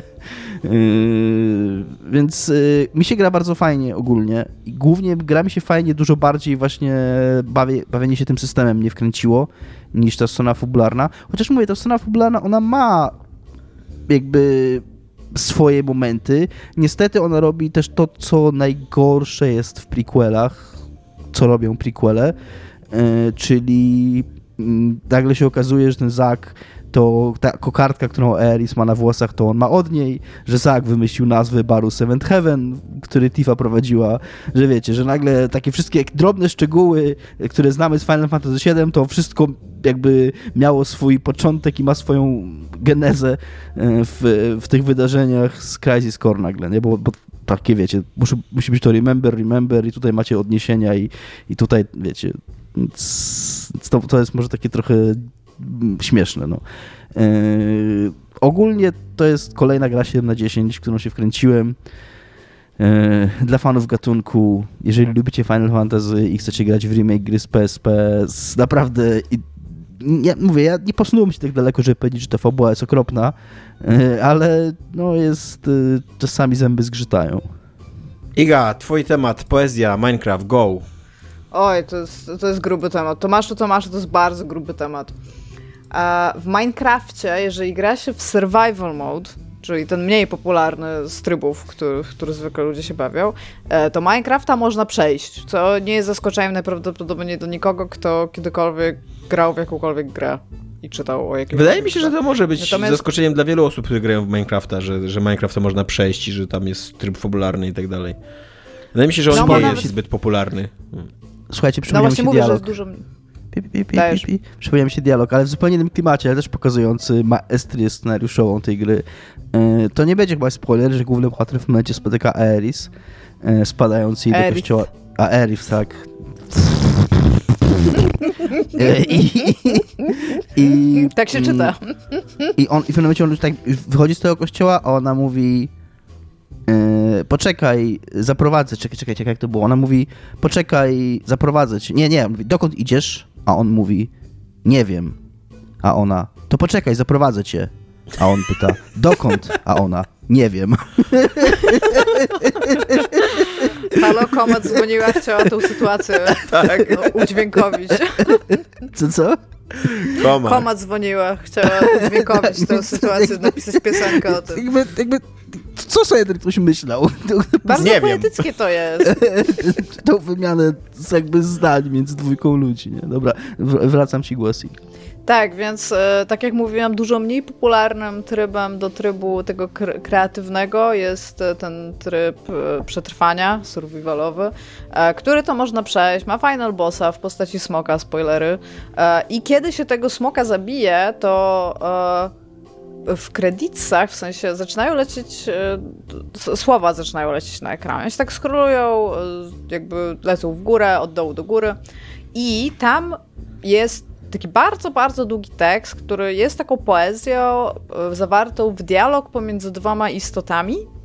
I to się robi takie strasznie meta, ponieważ to są dwie jakieś takie postaci boskie, które rozmawiają na temat gracza i zwracają się do tego gracza. A Co więcej, to jest e, jakby tekst z elementami dynamicznymi, więc jest w stanie e, brać sobie naz- znaczy nazwę, którą nadał swojej postaci gracz i zwracać się do niego per se, a, i tłumaczą mu jakby sens wszechświata i jego bytność we wszechświecie i to, że wszechświat go kocha. Właśnie I to jest to, taki teraz- wiersz kompletny, co nie? Taki kończący wszelką poezję. On ci tam tłumaczy No trochę wszechświat, tak, tak. tłumaczy ci twoje miejsce w Tak. wszechświecie. Jakby do tego dążyła poezja i Minecraft osiągnął również Został, to, tak, co nie? został to osiągnięte, tak. Jakby, Brzmi jak coś, też co zwracał- pasowało do Final Fantasy VII swoją drogą. Pewnie tak, tak, no. A, ale no w każdym razie tam zwraca uwagę na to, że teraz śniłeś jakiś sen, w sensie grałeś w grę i teraz y, musisz się przebudzić w rzeczywistości, by śnić kolejne sny i mówią o czu- stosunku człowieka do fikcji, ale też, że fikcja jest potrzebna ludziom w jakimś konkretnym celu i o tworzeniu światów, o czym jest Minecraft. I teraz autorem tego tekstu nie jest jak bardzo wielu y, y, ludzi myśli nikt z Mojanga ani z Microsoftu, co więcej, ani Mojang, ani Microsoft nie mają praw do tego tekstu, ponieważ autorem tego tekstu jest pan, który się nazywa Julian Gau, Julian G O U G H, który to napisał ten tekst dlatego, że po prostu w pewnym momencie yy, czekajcie chwileczkę, bo się zgubiłam w moich własnych notatkach. E, dlatego, że w pewnym momencie po prostu dogadał się z dwójką shareholderów. No zgubiłam się, musicie mi dać chwileczkę w tym. E, z dwójką share, share, Udziałowców? Tak, tak, udziałowców. Pan Julian Gout napisał na ten temat 10 tysięcy... tekst, który ma ponad 10 tysięcy słów i możecie go sobie przeczytać u niego na blogu. Ten blog się nazywa The Egg and the Rock, czyli jajko i kamień gdzie mówi o sobie, o wszystkim, co doszło ogólnie, przez przez co przeszedł on oraz jak wyglądało y, jakby inkorporacja tego tekstu do samej gry. I on się dogadał z Noczem i dogadał się z panem, którego tutaj staram właśnie znaleźć się personalia, bo to był pan odpowiedzialny za finanse ale że to ma 10 tysięcy słów, to trochę. No dobrze, to może, może zacznę w ogóle od czegoś zaczęło. Zaczęło się od tego, że Notch, który już miał Minecrafta od, dłuż, od dłuższego czasu w becie, chciał wydać wersję 1.0 i potrzebował zakończenia dla trybu survival. I pomyślał, że byłoby fajnie, jeżeli e, po zabiciu ostatniego bossa zdarzyłaby się narracja. Taką miał, taki miał pomysł na to. Taki dosyć sprytny pomysł, byśmy powiedzieli, ryzykowny, nikt wcześniej tego nie próbował. E, więc napisał na Twitterze, czy ktoś zna lub e, jest sławnym, znaczy dobrym, w nawiasie, e, jeżeli też sławnym, to spoko, pisarzem. No i pan został polecony, dogadał się z Noczem na temat tego, że on mu napisze wiersz. Natomiast wiedząc o tym, jak dziwne rzeczy wcześniej tworzył, czyli pan Julian Gauk, napisał do Nocza, że słuchaj, masz tutaj fragment mojego pisarstwa. I Nocz był zachwycony, powiedział dokładnie tego chce. Więc jeszcze bez żadnego kontraktu e, pan Julian usiadł i zaczął grać Minecrafta ze swoją córką i grał w niego wiele godzin, e, po czym ciągiem świadomości tak naprawdę, jak on to określa, on mówi, że to sam wszechświat jakby przez niego przemawiał, ale też mówi, że jeżeli w takie coś nie wierzycie, to po prostu, że to było w jego podświadomości, jeżeli wierzycie w Boga, to powiedzmy sobie, że to był Bóg, jeżeli wierzycie w siłę natury, to coś tam. Ale w każdym razie, że usiadł i napisał. I stwierdził, wyślę to Noczowi. I Nocz powiedział, jestem zachwycony, let's do this. I wsadził to do gry. W tym czasie on się miał e, dogadać z. Mi się wydaje, że ten pan się nazywa Karl, ale jakbyście mi sprawdzili Mojanga, to bym była bardzo. Yy... Karl Mojang. No, nazywał się Karl Mojang pewnie. Karl, A... Karl Manech, yy, o, tak. współzałożyciel tak. i, i, i, i, i dawny CEO Mojanga. Tak, i on się miał dogadać tutaj z panem Julianem w sprawie technikaliów. I pan Julian uznał, że Notch był bardzo, bardzo e, jakby miły dla niego, i też się poznaje prywatnie, więc on e, też tak samo się dogada z Karlem, bo przecież też musi być przyjacielską duszą. Natomiast jakby to było bardzo dalekie od prawdy, on chciał automatycznie z nim podpisywać kontrakt, a natomiast na samym początku zapłacił mu 20 tysięcy euro. Powiedział, masz tutaj 20 tysięcy euro i jeszcze przed podpisaniem kontraktu e, to wpłynęło do niego na konto, on sobie tym spłacił e, długi z kart, znaczy te wszystkie rzeczy, które się zaciąga kartą kredytową w każdym razie, która już była zablokowana, tam pospłacał sobie rzeczy i był całkowicie zadowolony z takiego jakby obrotu wydarzeń. Po czym okazało się, że jakby ten jego wiersz już jest bardzo, bardzo dawno w Minecrafcie, nikt go o tym nie poinformował jakby, że został tam wrzucony, ale jakby na tym się skończyło. Problem pojawił się, kiedy Microsoft miał kupować Mojanga, bo wtedy okazało się, że on tego kontraktu nigdy nie podpisał. I nikt go za to wcześniej nie gonił, ani on też nie miał zamiaru tego podpisywać. Co więcej, jak on stwierdził, bardzo niemądrze, on nigdy tego kontraktu wcześniej nie przeczytał. I kiedy drugi raz właśnie doszło do tego, że miał podpisywać ten kontrakt, to dostał go już w, w formacie tego DocuSign, co się podpisuje jednym kliknięciem tak naprawdę myszki, składając swój podpis legalny. I on e, zaczął go czytać i się okazało, że oni chcą od niego wszelkie prawa autorskie do rozpowszechniania i wszystkiego, co się z tym wiąże. I on się wtedy zrobił zły. I teraz, żeby bardzo uprościć e, ten jakby środek tej historii, to było tak, że on już wiedział, ile Minecraft sprzedał kopii. I stwierdził, że być może nie należy mu się nie wiadomo ile z tych pieniędzy, ale był w złej sytuacji finansowej, był w ogóle całkowicie zły na wszystko dookoła i stwierdził, że przynajmniej trochę mu się należy. No i napisał, że nie pod, napisał do nich, że nie podpisze tego kontraktu. A był dosyć niemiły dla Karla i był bardzo spokojny i bardzo przyjacielski w stosunku do Nocza. Natomiast to już był taki moment, że e, ta. Mm, to kupno Mojanga przez Microsoft było, finalizowane, tam Notch dostał miliardy dolarów, więc Notch się w ogóle z tego, z tego kontaktu trochę wyautował i stracił z nim całkowicie kontakt w pewnym momencie. No i pan zrobił jedyną rzecz, jaką robił pisarze w momencie, kiedy stoją trochę pod finansową ścianą, są w drugim małżeństwie i przy drugim dziecku i trochę nie wiedzą, co mają dalej zrobić z tą sytuacją. Pojechał do Holandii i wziął grzyby halucynogenne. What, what, what, what?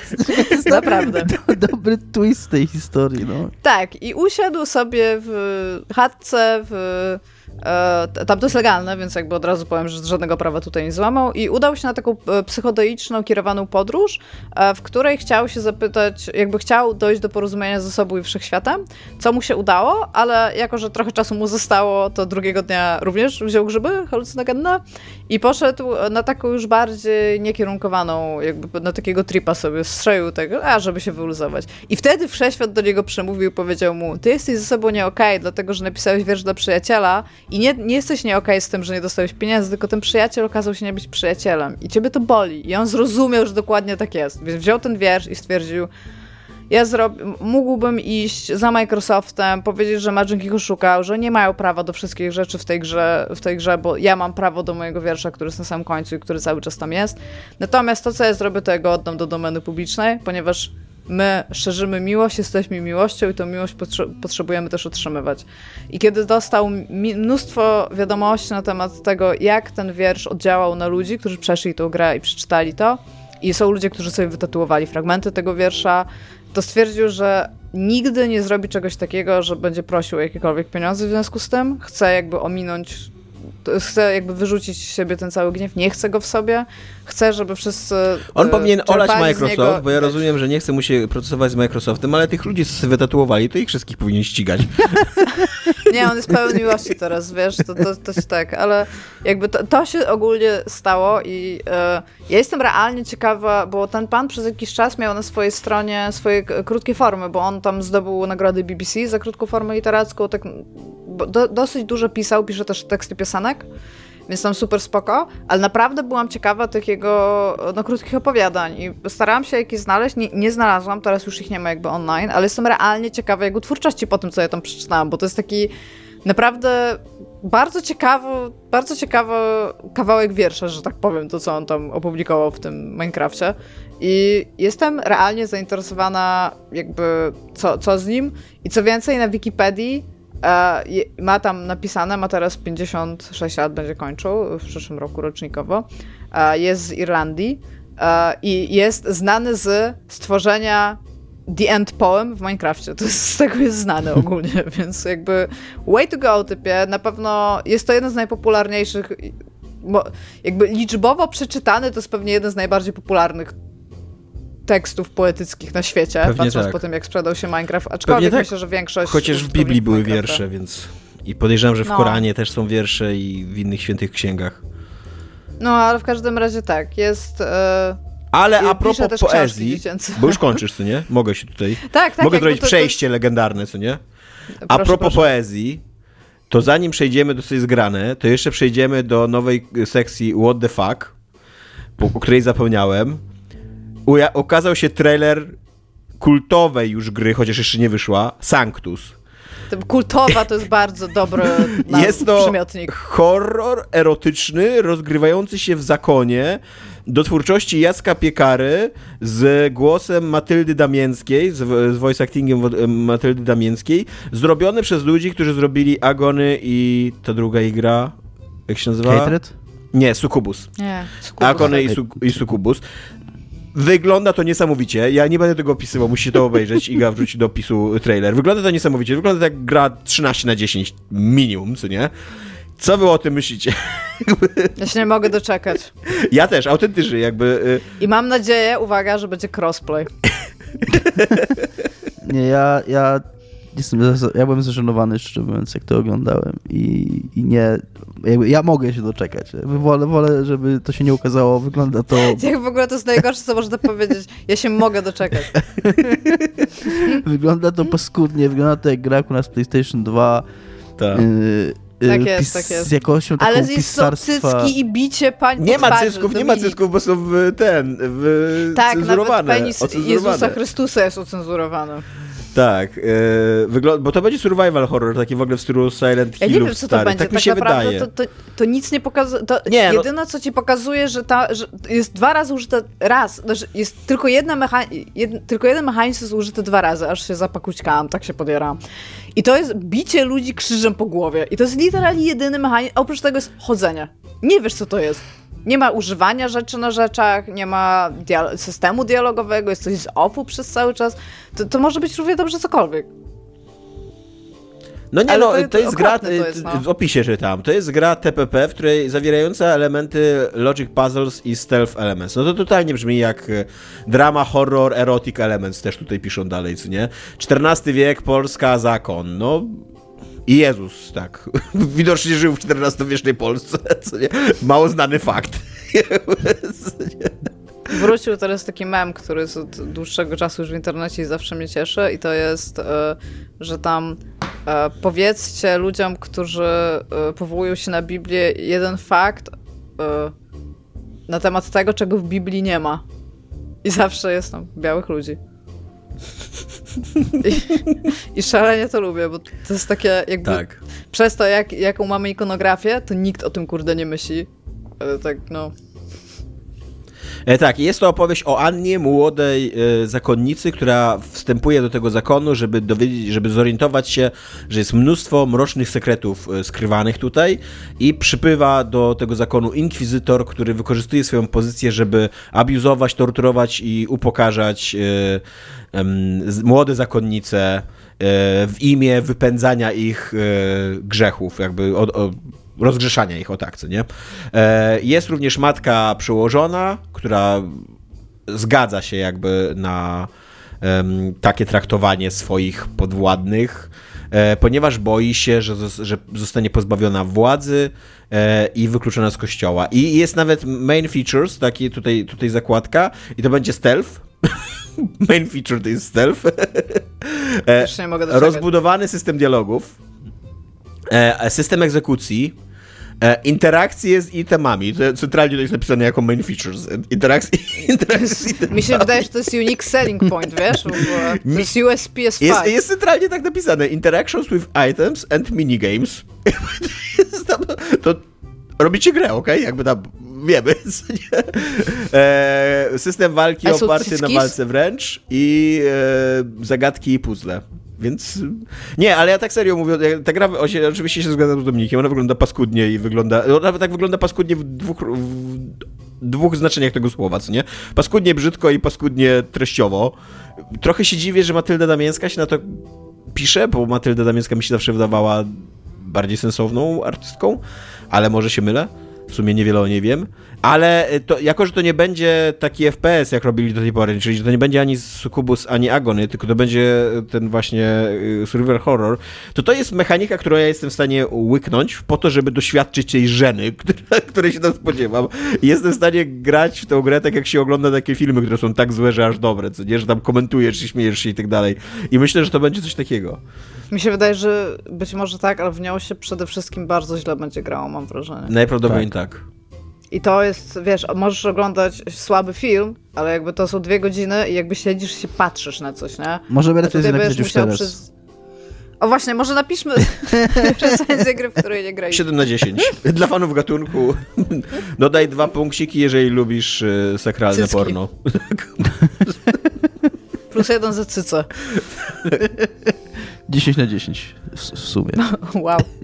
Dobra, więc y, tutaj kończymy oficjalną część naszego podcastu. Teraz undergroundowa część naszego podcastu to będą spoilery z Pentimenta, e, bo Dominik bardzo chciał jeszcze porozmawiać o tej grze e, ze spoilerami, a ja ją przeszedłem, e, a Iga ją zna po prostu, bo, bo ją opiniowała. Ale wciąż jej nie przeszłam, ale tak. No. Ale no tak, no ale coś tam o niej wiesz, no załóżmy.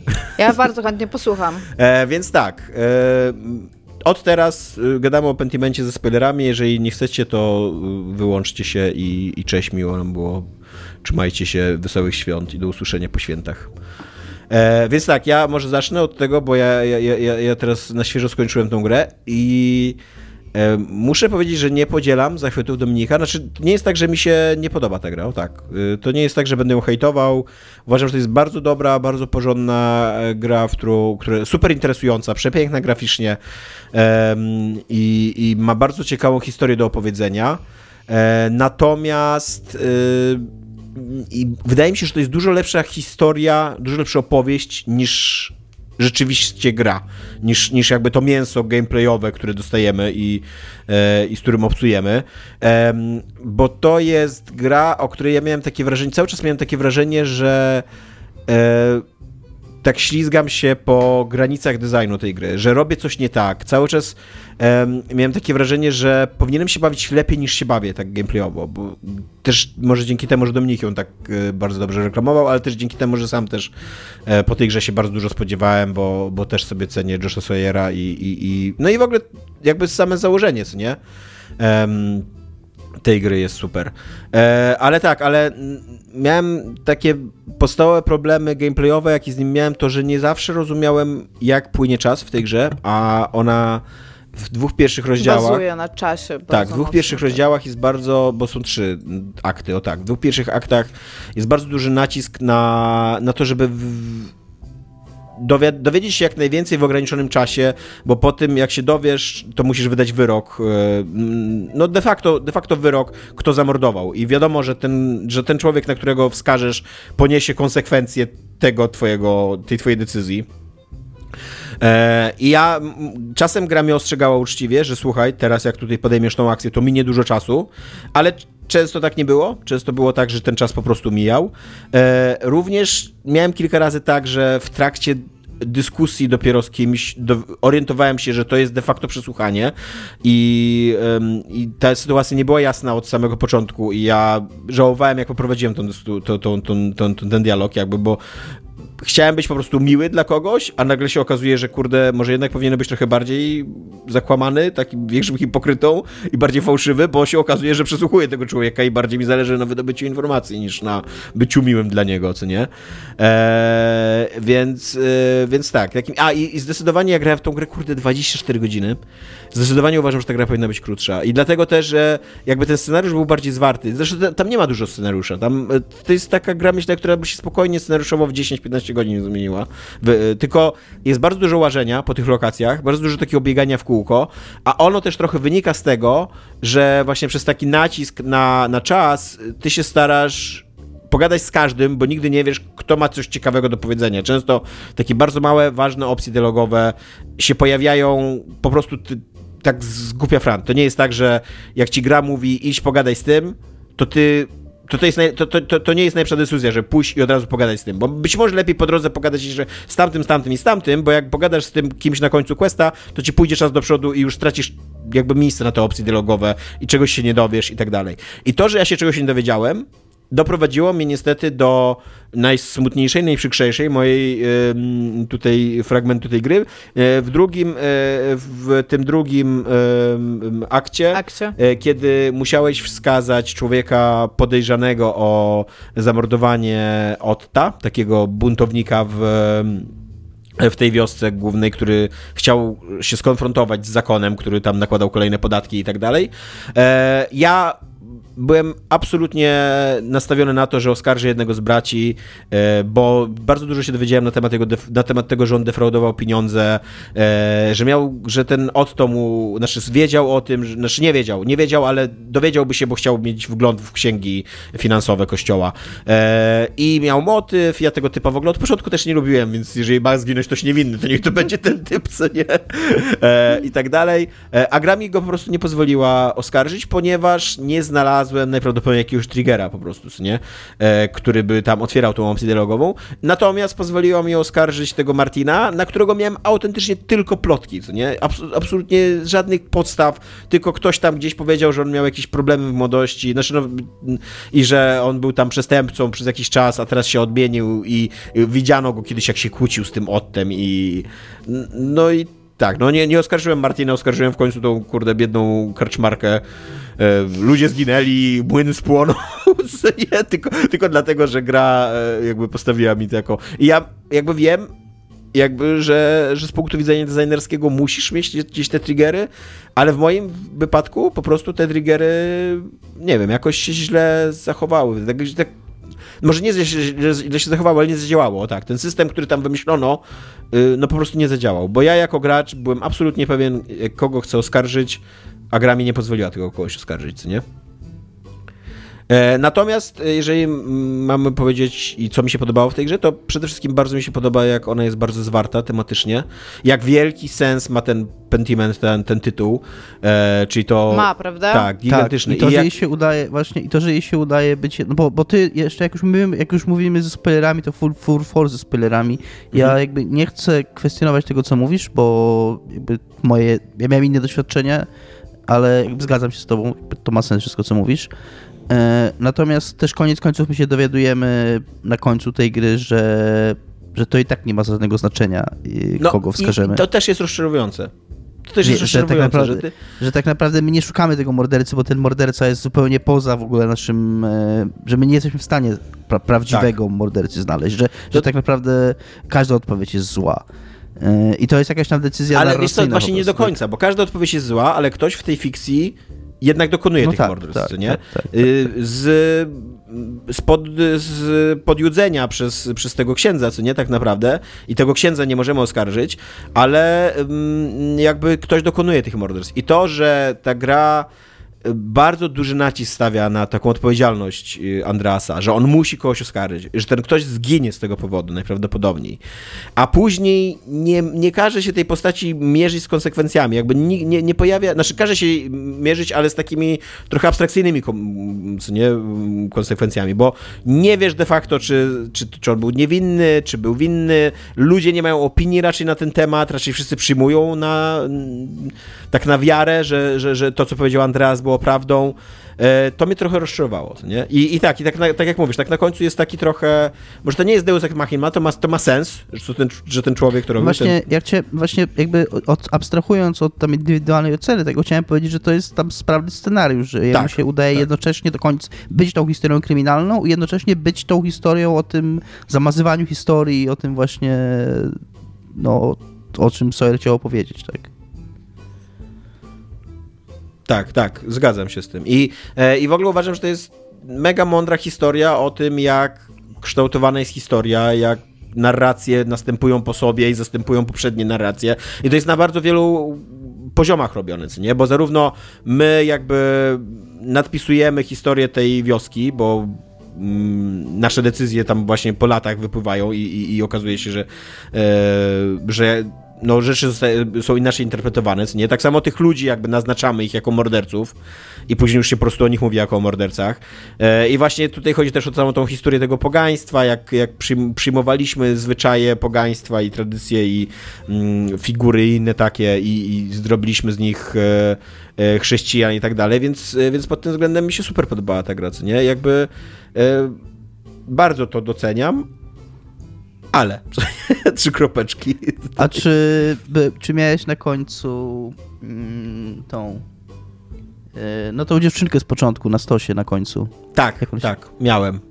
Podobno, podobno ktoś tak chyba gdzieś słyszałem, nie wiem, czy ktoś mi to mówił, czy gdzieś to przeczytałem, że, bo zastanawiam się, czy to ona zawsze tam jest, czy jest możliwe zrobienie, że, że podobno jakiś się mówi cały czas, żeby, bo tam parę razy jest taki motyw, że jakby ona zdradza takie swoje zainteresowanie tymi zwyczajami pogańskimi, tą historią dawną i tak dalej, że jaką się, jakiej się podobno mówi, żeby właśnie nie, nie szła w tym kierunku i że ma tam yy, chodzić do kościoła i tak dalej, że podobno można tego uniknąć, ale jestem, jestem ciekawy, więc jeżeli komuś się udało tego uniknąć, to chętnie o tym usłyszę, bo to, to, to mnie bardzo uderzyło. To jest takie coś takiego, co zauważasz, to jest gdzieś tam ci mija w ogóle y, na tym muralu na końcu i to jest takie bardzo uderzające.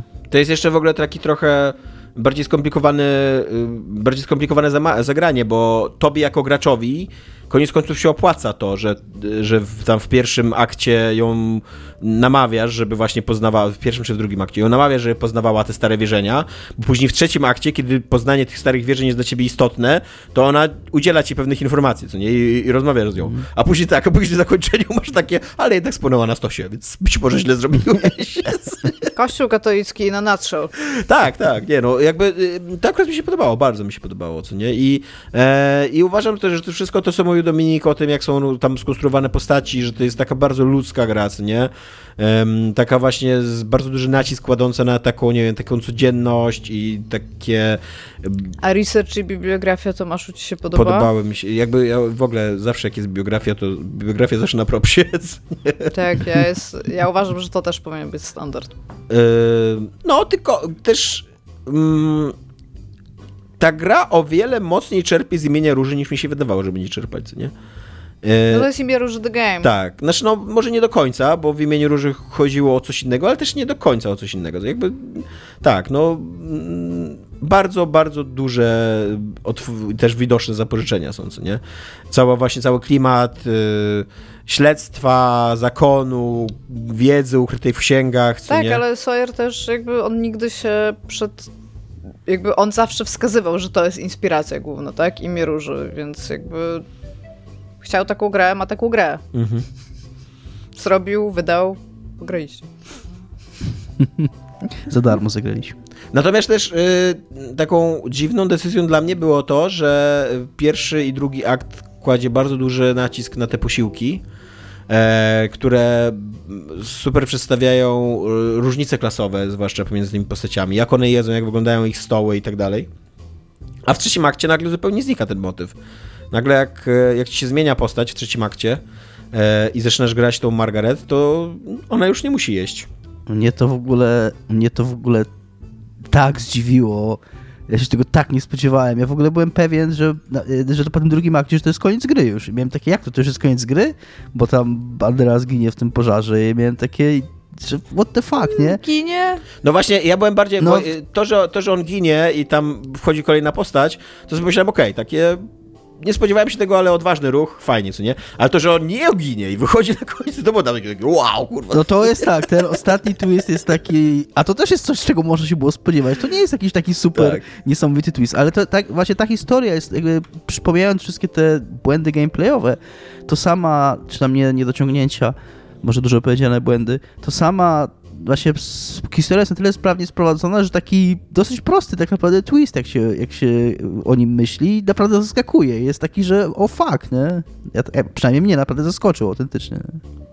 Tak, i, i, i też mm, tak na poziomie ratingu bardzo mi się podobało, jak jest pociągnięty wątek upadku Andreasa, jak, e, jak on po, pogrąża się najpierw w rozczarowaniu życiowym, później w depresji, a później już kompletnie w jakiejś takiej izolacji, prawie na granicy z szaleństwem, co nie?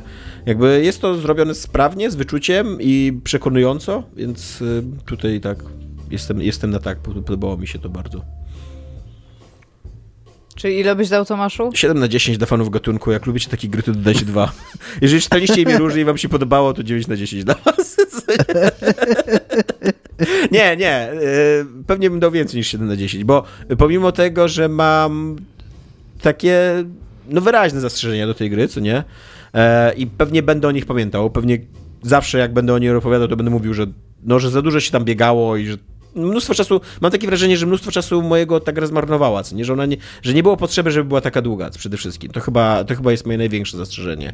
E, ale że na, pew- na pewno ona jest czymś wyjątkowym i zupełnie osobnym, co nie?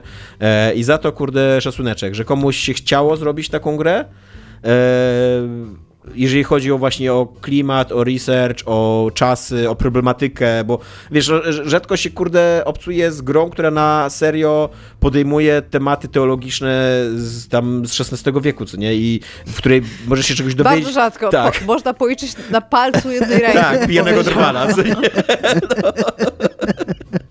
Że wiesz, że, że, że dowiadujesz się czegoś o reformacji i, i jakby, i, i, że to w ogóle, że właśnie, że tam, że, że cały ten, ten aspekt mm, drukowania książek, właśnie reformacji, jakby to też ma sens, kurde, w temacie tego tytułu i tego, co ta gra chce powiedzieć, co nie, że historie po sobie następują i się nadpisują i tak dalej, co nie. I właśnie ja ci wtedy, Dominik, zadawałem pytanie, bo ty mówiłeś, że to jest mm, opowieść o opowiadaniu, co nie? E, i, I się zastanawiałem, czy wiesz, czy jest coś głębszego, jakaś głębsza myśl Nie, nie, nie, Nie? nie. Ty nie mnie pytałeś o Monkey Island. A, o Monkey Island, no dobra. To nie, to jednak nie. No ale to, to w każdym razie Pentiment jest takim przykładem, który też jest opowieścią o opowiadaniu i ma zajebiście głęboki sens to, to co ona chce powiedzieć, nie? Jakby, że jak ważne są dla nas narracje, jak bardzo budujemy naszą tożsamość, kurde, narodową, religijną, y, osobistą na, na narracjach, jak łatwo nimi manipulować, em, jak ważne jest pamiętanie tam starych dziejów. Tutaj nawet trochę karykaturalne to jest, bo e, jakkolwiek cenię sobie tam podania ludowe i, i przekazywanie wiedzy z pokolenia na pokolenie, takiej wiesz, y, oralnej wiedzy, że się tak wyrażę, co nie? To kurde, ludzie w XVI wieku raczej nie pamiętali już w tym czasie czasów przedrzymskich Jak jeszcze widzę, w że ogóle. ty nie pamiętasz, jak rozwiązał problem Mulder, ucząc swoich przyjaciół natywnych Amerykanów e, akt FBI w ich tylko języku, żeby mogli je przekazywać Nie pamiętam w ogóle tego innym. odcinka. Nie pamiętam, że o tym rozmawiasz. To jest po konkluzja wątku w ogóle tego, e, jak się mówi, conspiracy Spiskowego. Spiskowego. spiskowego. Nie no, ale wiesz, y, tam już, już naciągane jest to, że są takie składne mm, podania przekazywane z pokolenia na pokolenie z czasów rzymskich, bo to już tam setki lat, co nie? Są. A jeśli z czasów przedrzymskich, no to już, to już z 1000-1500 lat, co nie? To już raczej taka wiedza ginęła wtedy. Nie? No my dzisiaj już na przykład nie wiemy, co, co z tą późną epoką brązu się stało. Nie tak centralnie, bo po prostu to nie zostało upamiętnione i po prostu cała ta wiedza zaginęła i nie wiemy. No i W Gdzie jesteś piękny świecie Tak. wymieniają bohaterki na ten temat listy nawet, no. tak, tak. To właśnie miałam takie wspomnienie, że one rozmawiają właśnie po, e, o epoce brązu. Jest też, Tak się- e, jest też książka na ten temat, którą ja próbowałem czytać, ale zasadniczo książka w kółko kręciła się dookoła tego, że nie wiemy, co się wydarzyło. Że były takie ludy, one są nazywane ludy tam z północy, ale nie wiadomo, czy one przyszły z północy, nie wiadomo, co one zrobili. Ogólnie nic nie wiemy. Tak. E, więc, e, więc to było trochę takie, takie naciągane dla mnie. Ale chociaż nie wiem, no tam zespół zrobił, kurde, research, to może to też zresearchowali. Może się okazało, że naprawdę te, te, te, przekazy tak długo się utrzymywały w historii, no. Bez pisma, bez... Tylko... Znaczy wiesz, jakby okej, to jest y, bardzo zresearchowany, umieszczony w konkretnej epoce historycznej z takim całym namaszczeniem, ale wciąż fikcja, nie? Więc Tak, zgadzam się. A e, powiedz mi, Dominik, bo ty oskarżyłeś mm, Martina, tak? Tak, tak. I jak się skończył wtedy ten akt? Tak samo, że była tam masakra i spłonął Nie, ten... nie, przepraszam. Ja ch- właśnie nie, nie, nie, przepraszam. Ja chciałem oskarżyć Martina, e, ale oskarżyłem tą właśnie babkę z e, tego, Karczmarkę. po Kaczmarkę. prostu wy nie, nienawidzicie kobiet. Ale nas właśnie seksiści nazywają. Nie, wiesz co, Ale- ja, ja miałem tak, ja, centralnie mnie gra pchnęła w kierunku nienawiści do kobiet. Jakby to jest mizoginistyczna gra po prostu. Tu- Bądźmy szczerzy, co nie? Bo ja absolutnie byłem pewien, że Martin jest niewinny. Znaczy przynajmniej, nie, no nie byłem pewien, że jest niewinny, ale nic na niego nie miałem. Centralnie nic, co nie? E, a, a na nią miałem przynajmniej jakiś motyw, przynajmniej sposobność i tak dalej. I nadal mówię, ja nadal bym jej nie oskarżył, bo wolałbym oskarżyć tego, tego brata geja. E, ale, ale nie mogłem, no. Gra- No jeszcze widzę, że z ciebie wychodzi homofob. po- po- nie, poza- on się nazywał Guy po prostu. No, ale nie gej. A, to przepraszam, przejęzyczyłem się. No, nie, nie, nie, nie. Gejami tam Swoją byli inni drogą, bracia. a miałeś, Tak. miałeś, miałeś scenę właśnie y, bibliotece? romansu między dwoma. Tak, Zajebista miałem. była ta scenka. Jak A, oni tam tak. padają sobie w ramiona. Również, również, A e, tam w tym samym miejscu możesz mieć e, scenę seksu i zakonnicą. również brałem w niej udział, tak. I zakonnica później e, spędza płód. I żeby się pozbyć go. I to też jest e, napisany spoko wątek, tak, z wyczuciem. e, Więc tak, więc szacunek za to. Coś jeszcze mamy do dodania, bo ja już się wyprztykałem z moich uwag. Nie. A, i Dominik bardzo chwalił scenę śmierci. Jest to bardzo dobra scena śmierci, potwierdzam, ale na mnie nie zrobiła aż takiego wrażenia. Bo ona jest taka No. prozaiczna, taka, że po prostu dochodzi właśnie- do śmierci. No właśnie dla mnie ona, tak jak mówiłem wtedy, ona właśnie dla mnie zrobiła takie, zrobiła na mnie wrażenie, że jest taka prozaiczna i zrobiła na mnie wrażenie tym, że to śmierć się dzieje tak w pół zdania prawie, że. Tak, bo to jest Że- dokładnie tam Klaus, drukarz, jest ciężko ranny, wiadomo, że umrze i w środku, już na samym końcu prawie, że gry, w środku rozmowy ze swoją córką, tak w środku zdania po prostu, kiedy córka mu opowiada, co tu się wydarzyło i on Tak. umiera po prostu. No właśnie i to mnie tak poruszyło, nie? że nawet nie, jakby, to, jakby ta śmierć, jakby ona nie, nie została postawiona jakoś na świeczniku, on po prostu, ona nie skończyła mu Tak zdania ludzie mówić. umierają najczęściej. To no. właśnie, Mnie, mnie pod tym względem to chyba bardziej poruszyła, jakby podobało mi się, jak została rozegrana ta egzekucja, bo ja oskarżyłem tego brata, który tam okultyzmem się zajmował. E, Co było w ogóle straszne. Ferek? Ferek? Ferek, tak. Co było w ogóle straszną hipokryzją z mojej strony, bo ja sam byłem wykształcony w okultyzmie. nie? I I rozkopałeś grób. E, nie, nie rozkopałem grobu, nie miałem narzędzia zbrodni. Te, tak, nie miałem narzędzia Tam zbrodni. nie ma narzędzia Nie? zbrodni, tam są po prostu dowody na fakt, że on się realnie zajmuje Aha. okultyzmem.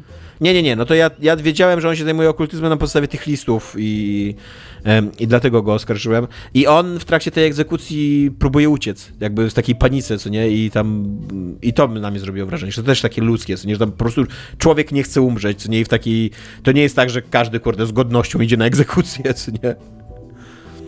A ty, Dominiko, oskarżyłeś? też jego. Ale ja go oskarżyłem, bo go nienawidziłem od samego początku i Czy byłem... wy mogliście grać razem w sumie? nie? Tak, w zasadzie tak. W zasadzie fajnie, że Czos zro... fajnie, że zrobił taką grę, która ma wiele ścieżek, ale jest jedna słuszna. Najpierw typ z brodą, a potem babę. A próbowałeś zastrzelić e, tego Lorenza na tym? Na polowaniu? W ogóle nie byłem na polowaniu. Nie, nie byłeś na polowaniu? Bo można pójść z nim na polowanie i jest tam opcja, żeby wycelować w niego kuszę.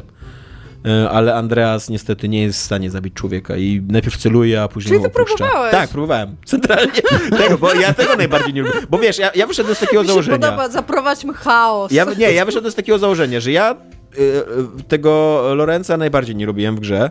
On, on w ogóle jest tak On jest, otwartym masz, masz go nie skurwy, lubić. skurwysynem, co nie? Jakby, Tak. y, No masz go nie lubić tak. ogólnie. I ym, wiedziałem już, że on ma romans z tą karczmarką i stwierdziłem, że jeżeli ktoś ma zginąć, to lepiej, żeby on zginął niż ona. Nawet jeżeli to ona Nie, mi się zabiła. po prostu bardziej podoba, mam szukać mordercy, przynajmniej będę wiedział, kto jest jego mordercą. Boom! I myślałem, że gra mi po prostu da taki, wiesz, taki, taką ucieczkę, że zabiję y, Lorenza i powiem, że ej, ej, to ten tutaj, to on zabił. I, a karczmarka będzie wolna, mogła odejść. Ale nie, ale nie. Konstytucznie oboje zginęli. Jeszcze grałeś w twoją karty? ręką ją przecież ten... Co? Grałeś Grałem w karty z typami? Tak. Grałem w karty. A że miałem background, miałem um, awanturnika, to mogłem oszukiwać w karty i wygrałem wszystko. A ja wygrałem wszystko bez oszukiwania. A? Please. Nie, ale ja miałem z kolei y, jakieś tam wykształcenie, chyba logikę, więc mi się szanse, jakby mm, procent szans, y, że wygram dane rozdanie mi się pojawiał, co też ułatwiało znacząco obstawianie. Trochę szkoda, że nie było więcej tych minigierek, a mniej biegania. Jakby to byłaby bardziej taka growa ta gra, o tak powiem. To była bardzo fajna minigierka ta z kartami Tak. i szkoda, że w zasadzie nic z niej nie wynikało. Tak, nawet te takie głupie minigierki w stylu tam, mm, jak słuchałeś plotek tych kobiet, to krosno robiłeś, nie pamiętam co to było, nie? Coś tam... No tak, nie tak, robiłem. tak. Y, y, nici przędłeś. No, nici wszedłeś. taki I ten, no. nawet, nawet mimo, że to była absurdalnie prosta minigierka, tam... mm, No, No, ale tam chodziło, o wszystkich tych rzeczach chodzi o rozmowę. tak, dokładnie, dokładnie. I To jest kontekst rozmowy, No właśnie to chciałem po powiedzieć, że one bardzo fajnie budują takie sytuacje dialogowe, takie właśnie uczestnictwa w życiu tej wioski i tak dalej. Nie? Więc mówię, szkoda, że nie było ich trochę więcej. Nie? Aczkolwiek, No, kurde, to są też obiady, to jest najważniejsze. No, wtedy ludzie najwięcej rozmawiali, tak? Jedząc. ale i też jedzenie w ostatnim akcie zniknęło, nie? Już nie jedli wtedy, już było późno. Już tak. W dziejach już ludzie przestawali jeść. 18 lat po, po śmierci Andreasa ludzie przestali jeść. No, no. no, dobra, to ja tyle mam do powiedzenia. Mówię, jeżeli wy chcecie coś dodać, to śmiało. Ja nie. Nie no, chyba już się wygadaliśmy, myślę. Dobra, to tyle. Cześć. Cześć. Ja.